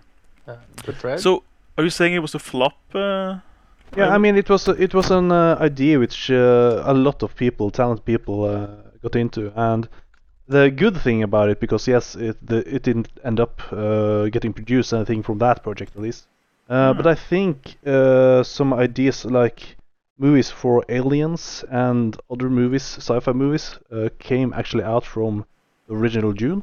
okay. So, so kind of the sci-fi, um, it, it has a kind of a good reputation for being a project never uh, finishing because a lot of other sci-fi came out of that project. yeah, I mean, I mean such. the, the the book and the story itself is really groundbreaking. For uh, I mean, I can't believe it was written in '65. It's crazy how uh, how modern some of those. I mean, it, like the, so many of the ideas you recognize from current sci-fi, or at least sci-fi that came much later. So I was uh, uh, very few times during the audiobook uh, did I think like this sounds old or outdated. It was always like uh, it felt like a current, uh, very current sci-fi work. So yeah, I was kind of blown away by it. I think it's a difficult movie to to make it, uh, to make from uh, from that book because uh, it's been several years since I read the book, but I remember that uh, you know the main character he has a lot of dreams, for example, where he sort of sees himself in the future and so on. And, Yeah. and in movies, you you it's hard to get that feeling of like being inside of someone's head. Uh, Yeah, because I agree. You see things you can't see thoughts. You know, you have to Yeah. film the thoughts, and uh, books do that better than movies. But uh, so I think that's one of the issues with Dune. That's why I'm uh, sort of Yeah, I, but I agree. I've thought the same. Like I, I've actually thought it part way through the book. Like, how are they gonna make this into a movie? I, I've thought several times, because uh, uh, um, like Paul and his mother, they have these. Uh, they both are very like trained mentally, um, in like uh, ways of thinking and computing thoughts. It's almost like they've been. Uh, I don't know. Uh, it's like they've gone to a school which uh, which really uh, forces people to almost compute thoughts into logical patterns you know what i mean and how are they gonna all those internal monologues that they have uh, and uh, they can communicate with a with a with a glance and with small gestures it, the the book describes how they have almost you know conversations and lots of hidden meanings without saying a word and i was like oh my god this is this entire scene has gone on without them even speaking a word. How are they gonna try, get the point across with like what they are thinking? so yeah, yeah, it's uh, it will be. They they probably have to do it completely differently than than the, the book story. They have to attack it from a different angle, I think. Hmm, Which is a shame because it's the book has a lot of like magic in the way it progresses through those those uh, scenes and uh, and there's a narrator between every chapter that tells reads up this little uh, snippet and uh, it's a it's a very cool cool book. So yeah. Hmm. I'm, I'm glad you've read it Martin. I can't believe one guy has read the same book as me. Yes. Good stuff. Um, so that was my book, and uh, yeah, I have one more thing, but I'm gonna save it for the very last. So uh, V-Dog, how about you? Okay, can I use my time? Well, uh, let's let's just say I'm not entertained uh, at the Okay. moment. But uh, can I use my time to ask you, try to understand your motivation for reading a book? Uh, Yeah, because sure. you're reading a book to so you can be as smart as about film. Yes. So that means there's. I heard or read that it's uh, there's a new Dungeons and Dragons uh, film coming out. Does that mean you have to read the player's handbook, Uh, uh, or does it mean that we have to finish a campaign with I Øyvind very soon? I feel a small compulsion to, to, to read the player's handbook, but uh, at the same time, it's a bit of it's a bit different since D and D is such a huge uh, like You can be such a smartass if you read it. uh, I don't know. I'll leave that to Øyvind. He can be the D and D smartass. It's best that you don't know, so you don't know ru- rules. Then I can just uh, kill you instantly. Uh, Well. That was my contribution anyway. Okay, are we gonna move on to Øyvind? Sure. Are you going to talk about D and D, or is there anything No, else you Well, want to know? yeah, like uh, other entertainment you've been doing recently, games you've been playing. Yeah, I can uh, start out with, of course, that we have the D and D campaign going. That's kind kind of fun, quite fun. True, true. Being a GM, so uh, takes some time, and also playing uh, as a player in two other uh, campaigns. So I got a lot of uh, lot of playing time with uh, RPGs, which is Yeah, very very you fun. seem to have your week f- almost filled out every week with uh, playing. Yeah, because uh, there's not that much to do, so being social over dig- digitally is uh, kind of nice. Yep. I wish I was Øyvind. you do, yeah. yeah, you Yeah. could play How D&D uh, I'm Several times D&D, each. yeah. Just one time a week, it's not much. You might have to up it if you want to get uh, the campaign over with before the D and D movie. So we'll we'll see. Uh, other than that, I also had to get some more movements going on. Uh, so I actually bought myself uh, Oculus Quest uh, 2, which is like a virtual reality uh, set. yeah, So I've been gaming that a bit with uh, games like Pistol Whip and such, where you have to shoot down uh, enemies with a lot of nice uh, music and avoid bullets. that's so cool that you have that VR VR thing going on. I think you're the first guy I know who has that. Yeah, you tried it actually. So what do you Yeah. think, Fred? Oh yeah, it was it was uh, hilarious. It yeah. Uh, I almost uh, bumped into your furniture though. Like, I wasn't too used to the like to the watch, you know, minding my space yeah. around me. I feel like you almost need a spectator to warn you, like, okay, you're approaching the window now. Like, Yeah, it's gone really well actually for for me at least. But uh, Yeah. But I had one time where I actually had to try to I think I had to try to avoid it really much some some bullets coming against me, and suddenly I slammed my hand straight into the um, uh, into some furniture to, into the table here. ah, I was kind of low and I slammed it in, so it, was, it hurt quite bad. But oh no, like the sharp okay. edge. yeah, on the sharp edge, so it was Oh, like uh, between the knuckles, right in Ah, between there. So it's really really hurt, but I, I got over it. Did you take that adrenaline and use it in the game? Like, oh, Yeah, you yeah. can't get me. Yeah, just sped up, so it's okay. I got some real pain for once. So no, it was uh, kind of fun. And actually, I had uh, like a workout day uh, on Saturday before we started to play the games, and then I actually went through all the arcade games for that with the hardest difficulty. So I just went through uh, an hour, hour, hour and a half, I think, Yeah. with uh, with Pistol Whip, and then I also went with some uh, boxing. Middle of the fight, so Yeah, you, you said that all, that also is really uh, like uh, exerting. That you get really sweaty when you yeah, that is it a lot measures more. it measure. You have to punch actually hard as well as uh, Yeah. quick, right? So you have to do real shadow boxing with real power. So so I mean when you're boxing against a boxing bag, you hit the target and such, and and you you hits kind of stop there. But here you have like shadow boxing, you you have to stop yourself the movement. So you have to hit really hard and stop it and draw back. So it's like you get uh, both sides of the muscle groups uh, spent quite well with that. Yeah. I was actually sweating so much that was uh, I I really had to take a shower. so it was was wet all through the clothes and everything. very. Uh, it's a very um, original uh, way to do exercise and workout, uh, but a g- good solution in like these uh, isolation times. You can play games and uh, get a workout at the same Yeah. time.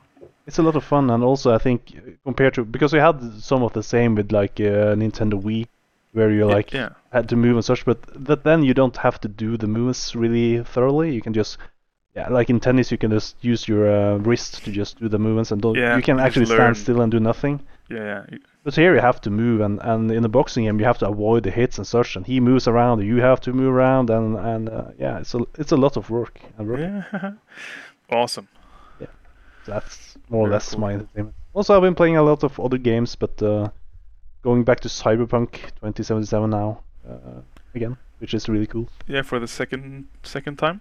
Yeah, it's uh, now have there come some fixes and some uh, updated versions. So I really liked it the first time, but uh, I was very eager to get back to try a, a new uh, start and yeah, some new way to run the game, play the game. Awesome. Good shit. Good shit. So uh, we're gonna pass it to Martin. Yeah, I've uh, uh, you say? I've started reading books again, which is uh, something that I haven't done for many years since uh, since I had kids, basically. Uh, I have a soon six-year-old uh, boy and a four-year-old girl, and uh, for many years I I didn't read books when they were small because I just I just didn't feel like it anymore. I, I wanted to just sit down and die on the couch and watch uh, Netflix, you know, after after a full day. Uh, Yeah. Vidar, you know how th- how that is. Sure, sure. and I'm uh, sort of picked up on reading books again, uh, especially with now with the home office. My, I spend my workday uh, eight hours a day in front of the computer, so uh, I'm not uh, that stoked on you know playing computer games in the evening. Oh yeah, I Um, can uh, understand that. Yeah. So I picked up uh, reading books. Uh, I think I read like 20 books since October or something like that. Really? is, uh, yeah, it's I'm reading a lot of books. Any favorites uh, you can mention? Yeah, right now it's uh, I'm uh, in uh, Stormlight Archives, which is uh, perhaps the best fantasy book series I read, at least since Game of Thrones. But uh, Game What of did you? Thrones isn't. Could you could you repeat the name again? It's called Stormlight Archives. Okay. by uh, Brandon Sanderson.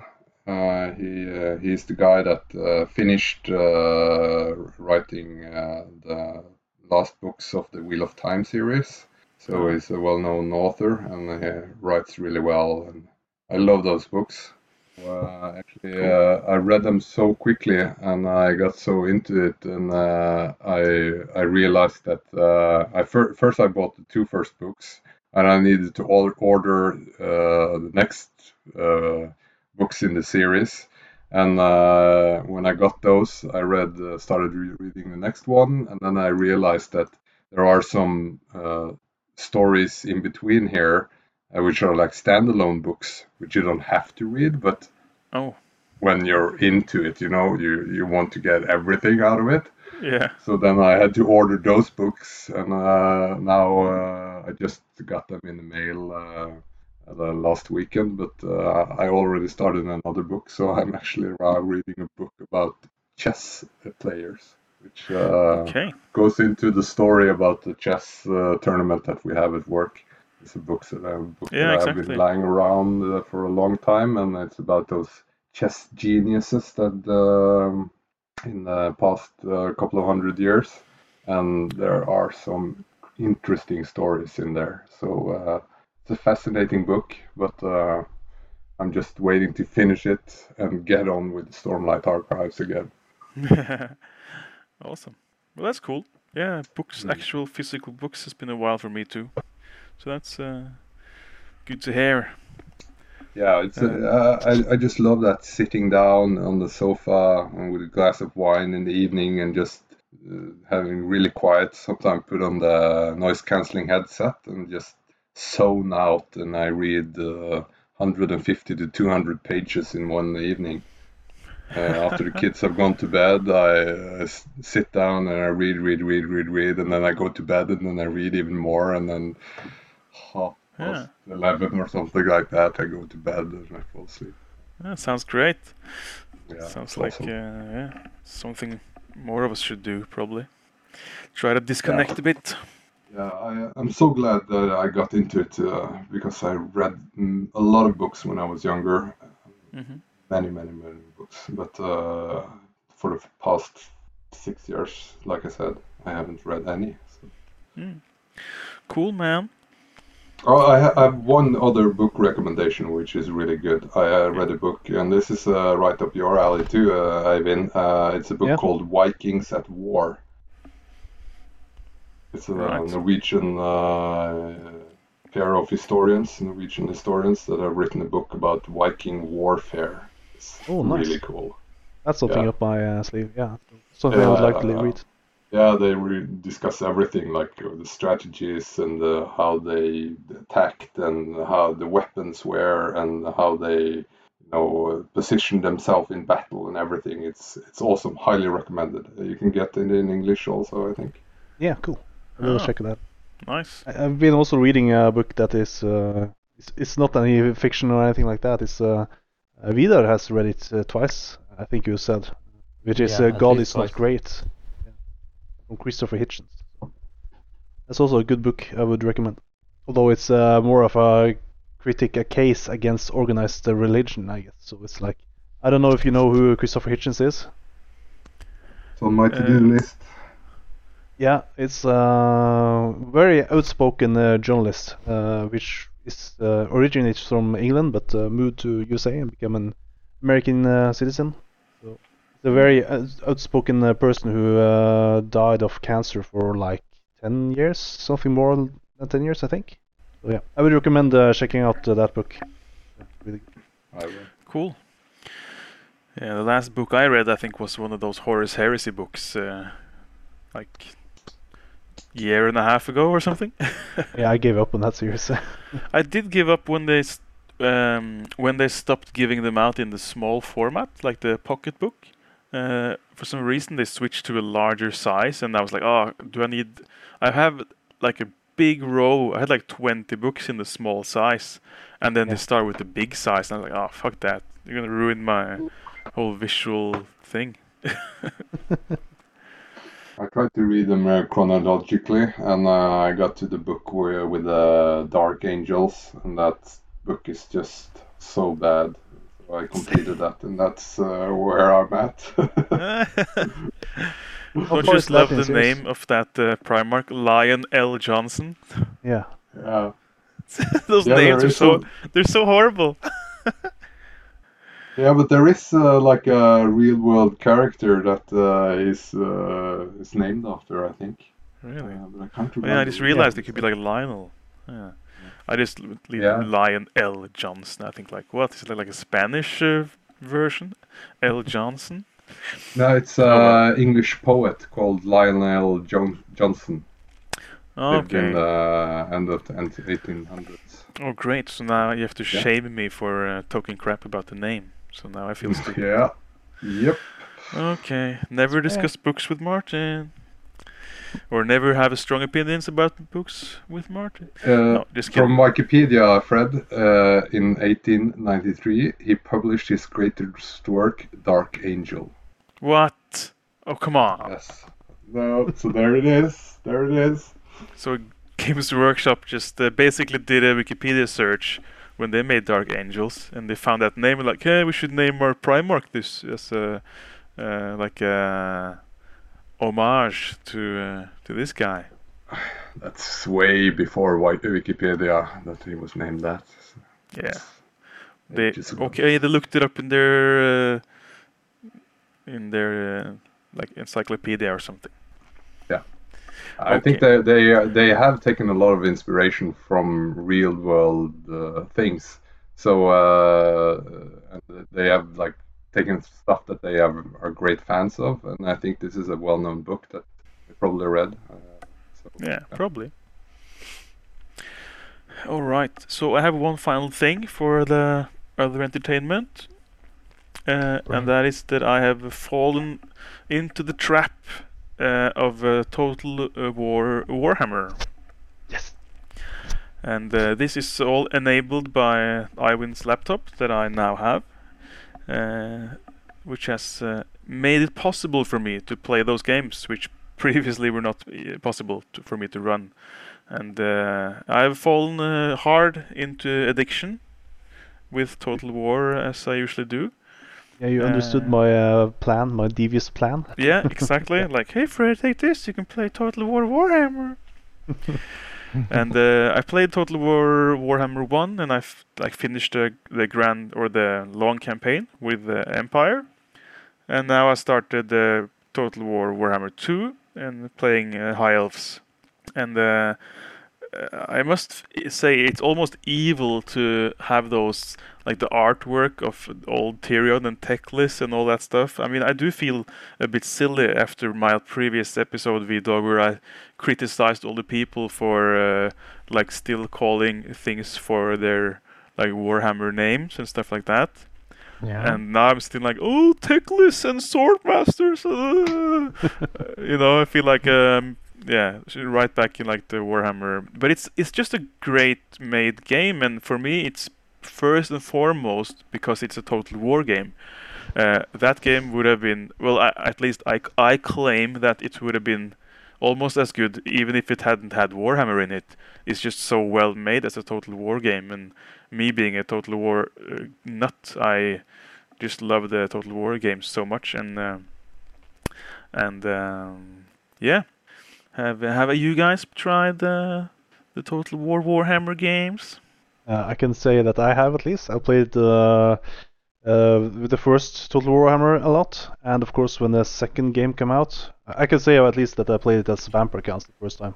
Yeah. Enjoyed that really much. It was a lot of fun.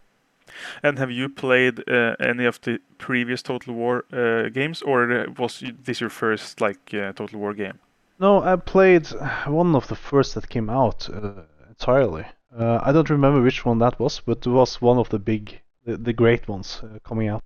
Uh, I don't remember what it was, but I think it was the second one after there. I remember. I think that was like a Shogun, uh, something like that. But yeah, I was uh, Yeah. into uh, into uh, Total War for a while, and then I dropped out and didn't play it at all for some time before finally uh, Warhammer came. Okay, yeah.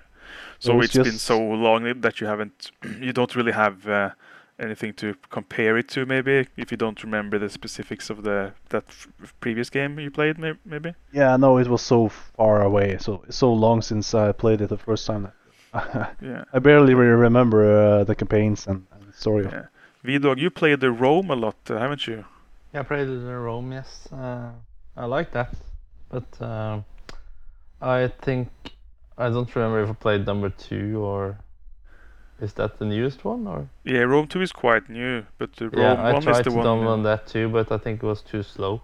Yeah, but Rome, the first Rome game is like the first good game of Total War. Yeah. At least you know Yeah. uh, if you judge from the reviews and what like the the, the ratings. So um, the first kind of that, modern. Uh, I played it a lot actually. A lot. yeah, me too. I played Rome. Uh, I played a lot of Rome. That was my first uh, my first love of uh, the Total War series. Uh, and Martin, how about you? I played them all uh, since since the Shogun uh, way The back. first one. Yeah, I played that Oh. uh, so much. That was uh, it was back in my uh, when I first started falling in love with the strategy games, and uh, after StarCraft and Brood War, Shogun was the next uh, strategy game on my list, together Yeah. with uh, of course Dark Omen for those who have played that. Uh, Oh yeah, I remember old that. Warhammer game. So uh, yeah, I basically followed the series since I was a kid, basically, and uh, I think I played uh, uh, all of them. Uh, I think uh, Total War Two, Rome Two is the one that I haven't really played a lot. But uh, other which did that, you? Which did you say? I think you sound chopped a bit. What did, Yeah, which ones uh, did Rome- you? Rome Two. Yeah. So uh, that was the one that I I did not uh, haven't haven't really played uh, through, but uh, Total War Shogun 2 is my go-to game uh, of the Total Yeah. War series. And I agree that uh, that's that particular game is so good. My favorites are Medieval 2, which I play I mean, a lot, like still, uh, and Shogun 2. Those two have always been my favorites. And Shogun 2 is, of course, a step up from Medieval 2 in, in many ways, um, but uh, it has some like they they have those two games have very different uh, aspects because while Medieval 2 had um, did not have garrisons, I think Shogun 2 is the first game that that uh, had garrisons garrisons instead of free upkeep. So in Yeah. Medieval 2 and uh, a lot of games before Shogun 2, you could you could always have uh, X amount of like uh, militia units or like the, the, the cheapest units for free in a town, and you, but if you move them out, uh, then they cost upkeep. But Shogun 2, they actually they got got rid of that and um, just said this town has these units that if it gets attacked, then they will spawn and and defend your city, and they don't actually cost anything. Uh, Mm. And those two are very different. And I don't I don't I don't know which I prefer. I uh, I think it's easier to have them as free upkeep because then you can just pop them out in a in a crisis. You could always just empty your cities and make a big army in no time, like in in zero turns. But the garrison is like you have to, well, you have to hope that they attack you. You're like, oh come on, attack my city, because then I'll get uh, all these free troops. But if you attack someone on the outside the city, you don't get those free troops. And I don't know which which do you prefer? Uh, well, my point, Martin, is that in in Warhammer they have chosen to continue the Shogun 2 style of having uh, garrisons in the cities, right? Yeah, they have. Uh, I, I haven't really thought that much about it, but uh, uh, when I uh, about the garrisons, but uh, yeah, I uh, I sort of it fits really well into Shogun 2 at least with the with the castles that they have there. The, It should fit in the medieval series too, but you know, in the medieval you have those you can get. Uh, uh, a city can be either a castle or a city, isn't it like that? It's been Yeah. quite some years, right? So, That's but in in uh, in Shogun 2, every city is also basically a castle. Uh, Yeah, that's right. yeah. You have such a big advantage when you're defending in Shogun 2. Yeah. It's crazy. yeah. Um, but on the flip side, uh, Shogun 2 also started with uh, units actually don't need siege equipment to attack. They can just you can tell a unit in Shogun 2 to start climbing the wall, and they will start climbing. Most of the guys will fall down and die, but some will reach the top. and that's pretty fun. Yeah. And that's also in, in Warhammer. You can you get free ladders, which is a bit strange, but I think it's just a continuation of that. You can always try to climb the walls, but it's gonna go slow, and you're gonna, you know, struggle to to get up in an effective way. Yeah, in Shogun 2, you don't even need any kind of siege equipment. You can just uh, charge the castle in the first round. You don't build the siege equipment. Yeah, so, uh, exactly. Yeah. And just die on the But, walls. uh, yeah, it's it's uh, going to cost you, but uh, you can do it Yeah. uh, if it's a You small can- you castle. Yeah, I like that the, that you can do that because you can just you can swamp a castle with a huge army and lose a ton, but still win like a like a barely a, a win. Um, But what I what I noticed about because Warhammer One I didn't I don't know it didn't quite sit with me in the in, in the beginning. I didn't like the way that heroes played. Um, I think there were too many kinds of heroes, like uh, warrior priest, uh, noble, uh, witch hunter, mage, and they all had different things you could do. It's like ah, which and and they all have talent trees, which I'm not sure if I I like because it becomes very like uh, micromanaging all your heroes. But I guess I got used to it after a while, and um, uh, also I didn't like that when you when your city gets attacked, you don't have any walls. You just fight outside the city. That was a shock. The first time I got like attacked inside my city, I'm like, what? Where's my, where's my walls? Because that was so easy to defend in Medieval 2 and Shogun 2. You could just put your units in the in the main street with crossbows behind them and just wait for the enemy to come, and you would always win the siege. But in Warhammer, there are no sieges. It's just, it's yeah, it's it's weird. You only get sieges if you have the the big main city. Yeah, you can upgrade some cities and then you, you get the basic walls, I think, or something like that. Then you can. Yeah, there's some upgrades that has to be done. But, But I also like- agree that uh, yeah, Because then Yeah. you use a slot. It's like you, you want to use that slot for making more money or something, right? Not just have Yeah. a wall. yeah. There's something about upgrading the the basic city. I think I I don't remember it that well now. I think one thing that they reacted uh, a bit more on, at least in the beginning, was that so many of the heroes were so powerful. So that's kind of like a war uh, hero hammer kind of. Yeah, uh, that I agree. I reacted to that as well. That they can just slam, you know, boom, boom. It, they look like uh, in Lord of the Rings when uh, Yeah. Sauron Yeah. gets the ring. Uh, yeah, he just makes people fly when he swipes his weapon. That was a bit uh, unusual as well. Yeah, that can be cool in one way, but when you, when you have like one big orc just smashing your entire army, he's just alone and crushes everything, and you your units flee and you lose the fight. It's a bit weird. Yeah, and you can also you can always try to swamp him like with your entire army, uh, and he Yeah. will lose eventually or break. But uh, yeah, I I suppose that also I got slowly used to it. Uh, I will say one thing that I feel they really nailed in in the Warhammer Total War, even in the first game, was cavalry. I love how good cavalry is when they run into a unit. They just you know they just uh, pummel uh, the enemy soldiers. They fall down, they go flying, and that was Yeah. always very bad. I think in the earlier games, if you tried to charge with cavalry, you had to like get uh, enough of a of a of a run before they and, and they would like lower their lances and if you made if you changed their move order slightly then they would lose like their lances would go up again and then they would hit the enemy without their lances if you know what i mean right. but uh, in Mm. these newer games, they just always hit with maximum force as long as they get a good run up. So I feel like the AI of the cavalry has been so much improved. Yeah, units Yeah, are really uh, good. much easier to control sort of nowadays than in back in the day. Yeah, you had to learn the. Ovido, do you remember uh, like playing uh, like slingshot uh, soldiers in Rome, Yeah. and Yeah. uh, and and and also the units with uh, they had uh, like a pila pilum. Yeah. You know the single, uh, uh, the Yeah. single javelin that they would throw before charging, and if you got the timing wrong, they would just, they would be in the middle of throwing, and then they would get charged instead, and you're like, no, you, ah, Yeah. come on. Yeah, I also remember playing with the Britons, uh, and they had chariots, Yeah, uh, and they had chariot for the uh, chieftain or uh, general. yeah, Uh, and sometimes uh, the general in all races or all the all the units uh, just uh, chased ahead towards the enemy sometimes.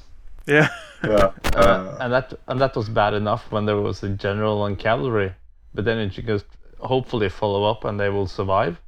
Uh, but uh, when the Britons charged with the with the chariots, the chariots were really bad and just broke as soon as they hit anything hard.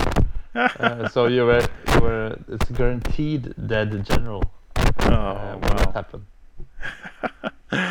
oh, it's horrible. Yeah, the AI has been pretty bad. Uh, mostly the most times the cavalry always runs into your city first, so you can just stand and wait with spears or pikes. Just come on, general, because the general is always in the cavalry unit in the at least in medieval too. And he will always die first because he runs first th- to the gates. You just open your gates and let the general run to his death on your spears. It's fucking hilarious. yeah. So I'm glad uh, the that's AI is uh, better. things that uh, they have fixed in uh, when it comes to Shogun 2, for example. You have none Yeah. of that. The general Yeah, will I love wait, in Shogun. Uh, in isn't it great in Shogun 2 that your general can actually dismount? You can choose to go off your horses and fight as an infantry unit instead. Yeah. And you That's can so actually cool. mount again afterwards. Yeah, you can run like get your horses, and you can run, get your horses again, and then uh, yeah, I love that. That was so cool. I don't think they've done that again. I don't think that was the only. Well, I haven't played some of those games in between. Maybe they kept that in the Napoleonics and, and stuff like that. I don't know. Uh, I Well- can't remember, but uh, In well, any I, I don't know what what I love so much about the, the Shogun series is the especially the fall of the samurai and with Gatling guns and the cannons and the, and the how how brutal artillery is on the on the Yeah, it's like you get to play the you get to play the whole Fall of the Samurai story through, sort of, yeah, yeah. the It's really historical setting is awesome. and the music It's so good when Oh. you start Shogun 2. It's like oh. and the cherry blossoms that fall Yeah, off the trees. I know, it's you so- know, with the so wind. nice. Oh, it's so beautiful. Oh. Best game. Oh. Best Add a little game. touch of uh, fire arrows coming through the air. Some Oh, yeah, yeah, samurais are really good. dying, getting gunned down by Gatlings. And, uh, oh, beautiful. to How romantic. at. Yeah, how romantic. And the poems. Oh, the poems. Death poems, Japanese Oh, yeah. haiku. That's right. on the loading. All right, so All right, Warhammer 2 is uh, almost as good as Shogun 2. That's what we're saying, right? that's uh, my conclusion. Yeah. Probably about the same, maybe. All right. So uh, that was fun to talk a bit of Total War uh, with the fellow Total War uh, fans. Um, maybe we should uh, roll on into our. Uh... Oh, V-Dog, have you planned any D and D for us today? Uh, no, I don't have to do that. Okay. So It's uh, uh, we're too many, aren't we? two minutes. I We know. can- Yeah, it's kind of ruining the.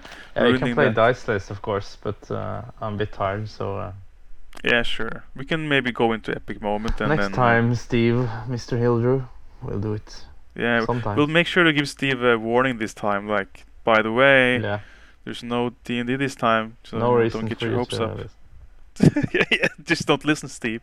God damn you.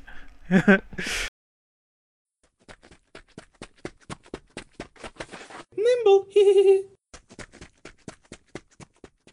okay, so let's uh, do epic moment. You know what? I have a perfect epic moment after that. Uh, what I just heard from you and Martin, Yeah, go ahead. Uh, because uh, it sounded like you were really turned on by this uh, Shogun 2 game. You betcha. Uh, yeah, I, maybe some of you were even masturbating while talking about it. Uh, nope. No comment. No, but uh, that was my my epic moment. Is that um, uh, it's about masturbation. okay. no, it's not. Uh, uh, it is in a way. You you know what, uh, Fred? Uh, you know Yeah. after we have played. Uh, Are you excited, Martin?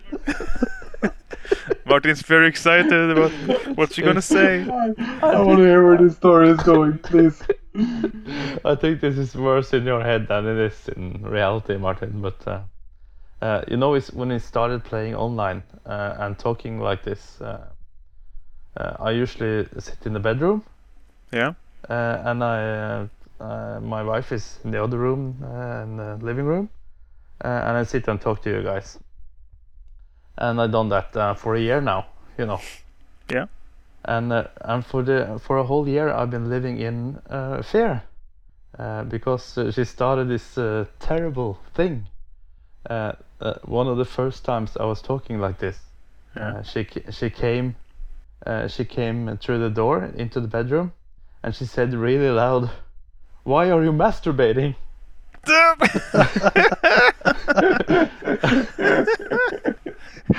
and and because you knew I was uh, talking to you, and uh, and as luck would have it, I had just muted myself. Just coincidence. Coincidentally, I muted myself, but I, I was so struck by it that I just started laughing and I couldn't stop. And and now every time she comes in, she there's like a fifty percent chance she says the same thing. So I live in a world of terror where I have to mute when she enters the room every time. And then she then she looks at me and looks like really scary. And She gives and you the look like she's me. about to, like she's about, about to say to something. say, "Why are you masturbating?" I don't know. That's a good trick. That's uh, So- she has good, uh, she has a good sense of humor. So now, Yeah. so now you know uh, know that uh, if you hear hear her say that, it's probably something she made up. It's Probably not true. Okay. Yeah, that's good to know. Excuses. Okay. Oh, nice one. I actually remember that time. I think you were suddenly laughing uncontrollably. Was this during a D and D session with I Øyvind? think so. I think so. Yeah, I think I remember that. That's pretty fun. Well, you, you told us the that that had happened. Yeah. Yeah. Cool. Yeah, that was uh, was that's your epic moment for today, uh, V-Dog. Yeah, nothing uh, very new about uh, my old friend, uh, which uh, says hello. The hello Yeah. guy. The hello guy. Uh, I walked by him today. He was standing at the bus station with his daughter, Yeah. talking to some other. Yeah, he, he was actually busy talking to some other parents, which were because he just arrived to the bus station and they were going to take the bus. Oh but yeah. uh, he took he took his time to turn away from them Yeah. and look me in the eye and say hello with a big smile. yeah. and I walked by and said hello and Hey, buddy. Yeah. Do you think uh, those other parents were like, "Who is this guy? Yeah, they must. Who the fuck?" Now he has started a new relationship with them. So Yeah. yeah, the terror spreads of uh, the terror of hello guy spreading. Maybe it's Oh. uh, one of the parents of uh, some kid in school that you he knows your face, but you don't really know his face. Maybe uh, that's No, but I work in another other town, so ah, I work outside of Oslo. it's still a mystery. Yeah. So uh, I have a moment, uh, an awkward moment, and this is about uh, having uh, cold coffee. Because uh, some of you may know this, but I'm uh, immune to cold coffee. Like I don't mind it at all. Uh, and this is something I. Uh, uh, this this skill is something I uh, I acquired one summer when I was. Really warm and the sun was baking into my small apartment. This was a while ago. And I was thinking like I'm going to make iced coffee. Fuck it, I need it. I need something cold and I also want coffee. So I found the recipe and it's pretty sta- straightforward um, for the most part. It's like ice cubes and coffee. But the recipe always says like you should add something to give it sweetness, right? And by the way, I think I've told this story before, and this isn't actually the story. I'm coming to that, but I, just wanted to repeat it. Um, but I was like, no, I don't want sugar in this because I'm trying to stay healthy. So I skipped any kinds of sugar or syrup. So I just had a lot of ice cubes and a liter of coffee. So then I, you know, poured it through the ice and basically ended up with just one liter of ice cold coffee with no flavor or, or sweetness of any kind. So it was just very cold and very bitter. Like it's not something you would you would appreciate being served in a in a cafe. But I refused to uh, let that stop me. So I uh, forced myself to enjoy the whole thing.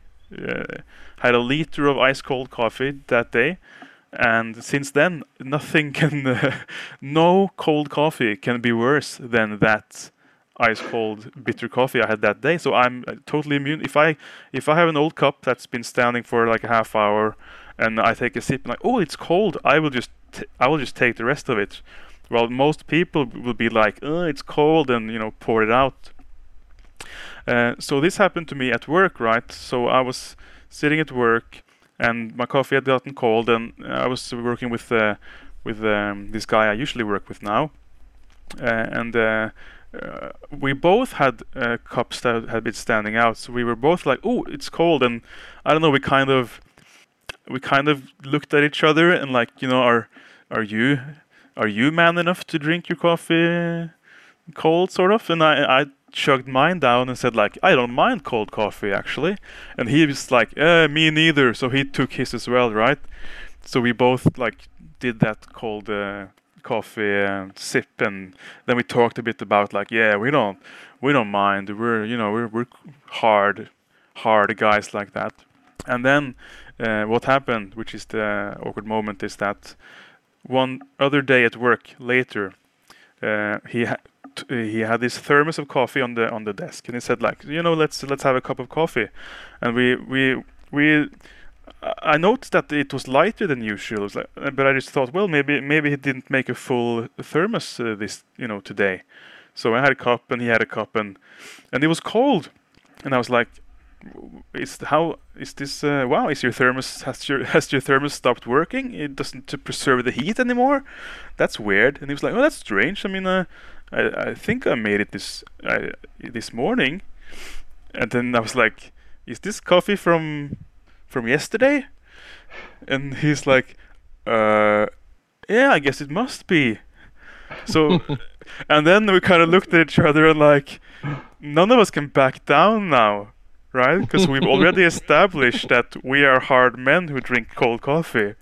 So we both slowly drank the uh, the full cup of uh, old cold coffee, and like, well, I've sure had better, but uh, you know me, I don't mind cold coffee. it was it was so weird because I even I would have normally poured that out, but I was like, well, I gotta stand my ground. Uh, so yeah, it was just, and I feel like I pressured him into also having that old coffee, since you know I've already. He- He would have been ashamed if he'd had given up for then.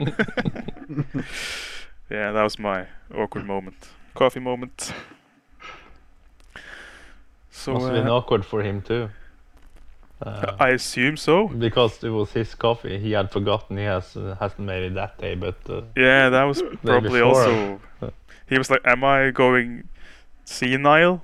Plus, I was challenging him, probably giving giving a, a subtle stare, like raising my eyebrow, like, "Oh, you're gonna pour, you're gonna pour out your coffee, guy."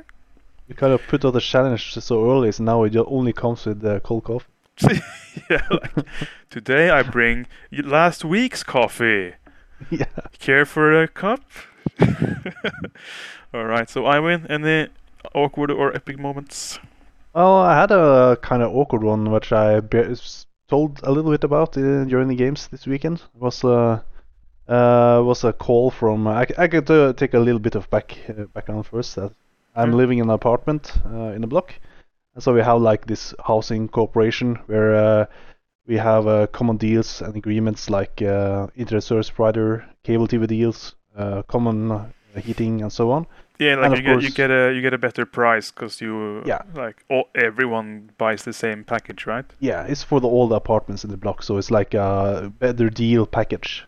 Yeah. Uh, however, some years ago, I think it's five, six years ago, something like that, we I wasn't that happy with the with the internet service provider. The ISP was kind of uh, yeah bad. It was about bad pricing and well, as well as it cut off a lot of times as well.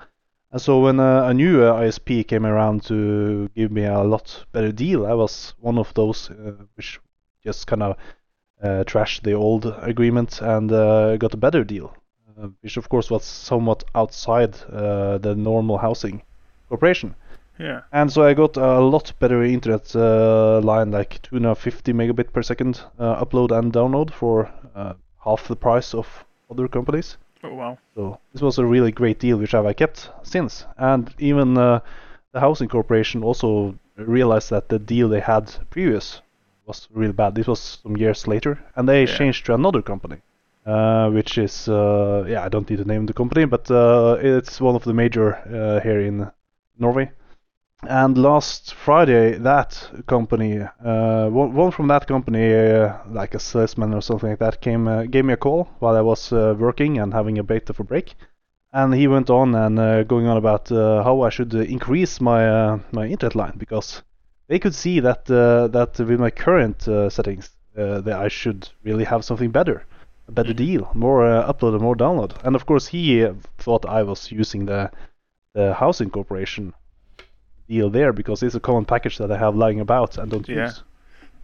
And I was like so busy and such that I said just like politely, no, I don't need that. And then he was starting to insist like, yeah, but we can see from we, we are we are monitoring your usage of the internet, and yeah, you have to you should really do this. This is a free package for three months. I was like, no, no, uh, I don't need that. Uh, and uh, I just wanted to get get uh, done, but he didn't give up and keep insisting, and I was continuing and on and on about how uh, my package deal needs to be upgraded. So I had, of course, just say that. Listen, I don't use that interline. I have another de- another uh, deal. I work with someone else, and then he got very silent for a bit and went on like, but we have a better deal for you. so it's like, and it just kept on going. I was like, and, and then I finally looked at his deal and, and just uh, just check check it out. I was like, he gave me 150 megabit, which is less than I have, Yeah. uh, up and down for uh, like 300 kroner more. I mean, that's like Oh, almost shit. double the price, which I had now. so I was like, sure, if you can deliver that at less than half your price, then I could uh, could uh, then I could switch. yeah, but he was But I mean, he was just going on and going on and going on about it. So He was just I wasting his time. Yeah, I, I was also, of course, wasting my time. So I was like, I got a bit Yeah. fed up with it, and yeah. I I know then uh, why my father. I should learn from him. Really, my father. He just uh, any salesman comes up and says, uh, says anything, he just says no thanks and just hits uh, hit the off button, just slams the telephone down, finished. yeah, it's easier than like Yeah. okay, let, let me hear your details and like. Uh, It was also so awkward the way he was speaking about this. And, mm, yeah, I can see that you know internet line is like. And if he was Yeah. monitoring, if he was really monitoring your use, he would see Yeah. that you had been using zero, Absolute zero. megabits upload, download for the last uh, several months. Yeah, so he's just bullshitting me, of course. Yeah, like fuck you, guy. You don't see shit. Yeah, that's good. Yeah, it's sometimes they just can't match the deal, and like they should have just realized much sooner in the conversation. yeah, I should have really just said I have a much better deal. So. But I have that with the telephone as well, salesman. Just saying, we could give you some good deal on telephone. And I'm like, I got my my phone is free from work, so you can't Yeah. beat that. And then Yeah, it's end of story. that. Nothing more about that. She just said something like that as well. Uh, nice one. Cool. Yeah, Martin, do you have anything? Uh, I I have like a more like a funny story that uh, my kid uh, said something just really funny, which is uh, normally it's a stupid thing to say, but uh, this this one's pretty good. So I'm I'm sitting in the couch reading a, a, a news article on my phone, and uh, and um, it's about uh, something something uh, Norwegian uh, army something. Mhm. And uh, and there's a picture in the article uh, of the, um, the new chief of defense uh, in Norway, and uh, uh, you have to imagine he's uh, he's looking at the camera, you know, with his beret, beret uh, on, and uh, and there's a guy in the background, sort of like dark in the background, special forces guy climbing a building. Uh, yeah. If you imagine that scene. And Yeah. my my boy is sitting in my uh, right next to me, and then he leans over and he looks at the picture and he says, "Look, Dad, a thief with suction cup shoes." and the weird thing is that the, uh, the other guy can't even see the thief. oh man, Yeah, that's pretty it's funny. just, uh, yeah, it's a really, uh, really funny. Uh, I- Suction I- cup shoes. cup shoes. That's, uh, I have to Yes, my boy. I, I, yeah, I, I didn't, I didn't know what that was in English. I had to search Google suction cup. and you're like, that's exactly what's going on. Yeah, yeah, of course. I said, yeah, yeah, yeah, sure. Norwegian special forces with You're cup. very perceptive. You but actually no, Yeah. this guy is a professional killer, and uh, his training. You're like, it's easy to just go along with what he said. Yeah, yeah, exactly. Uh, Oh, that's I good. cracked up. So that's my story. Yeah, cool. Yeah. good one. Martin. All right. Well, all right, guys. It's been a couple of hours almost, and uh, getting late. I'm past my bedtime. I need But to uh, yeah, I think we are at the end of the road for today. So soon, V-Dog, you can get to pee. I promise. It might be too late. Okay, we'll we'll try to hurry up so you can reach the toilet. Um, yeah, well, it's been a pleasure having you on, guys. Uh, V-Dog as always, and also uh, Øyvind and Martin for today. Yeah, And, thanks for having uh, We will Thank you talk. for having me uh, again. yeah, the evaluation forms will be in uh, shortly from uh, my panel across the world evaluating your performance, V-Dog. So uh, we'll see. We'll yeah, see if you need a about s- if you need a second man, you know you know who to call. So yeah. Exactly. Yeah. We'll, Yeah. we'll see. We'll see. no, I'm just kidding, V-Dog. I would never. Uh, but uh, that's it for today. So uh, talk to you later, guys, and uh, goodbye, everyone. Bye bye. Bye-bye. Bye.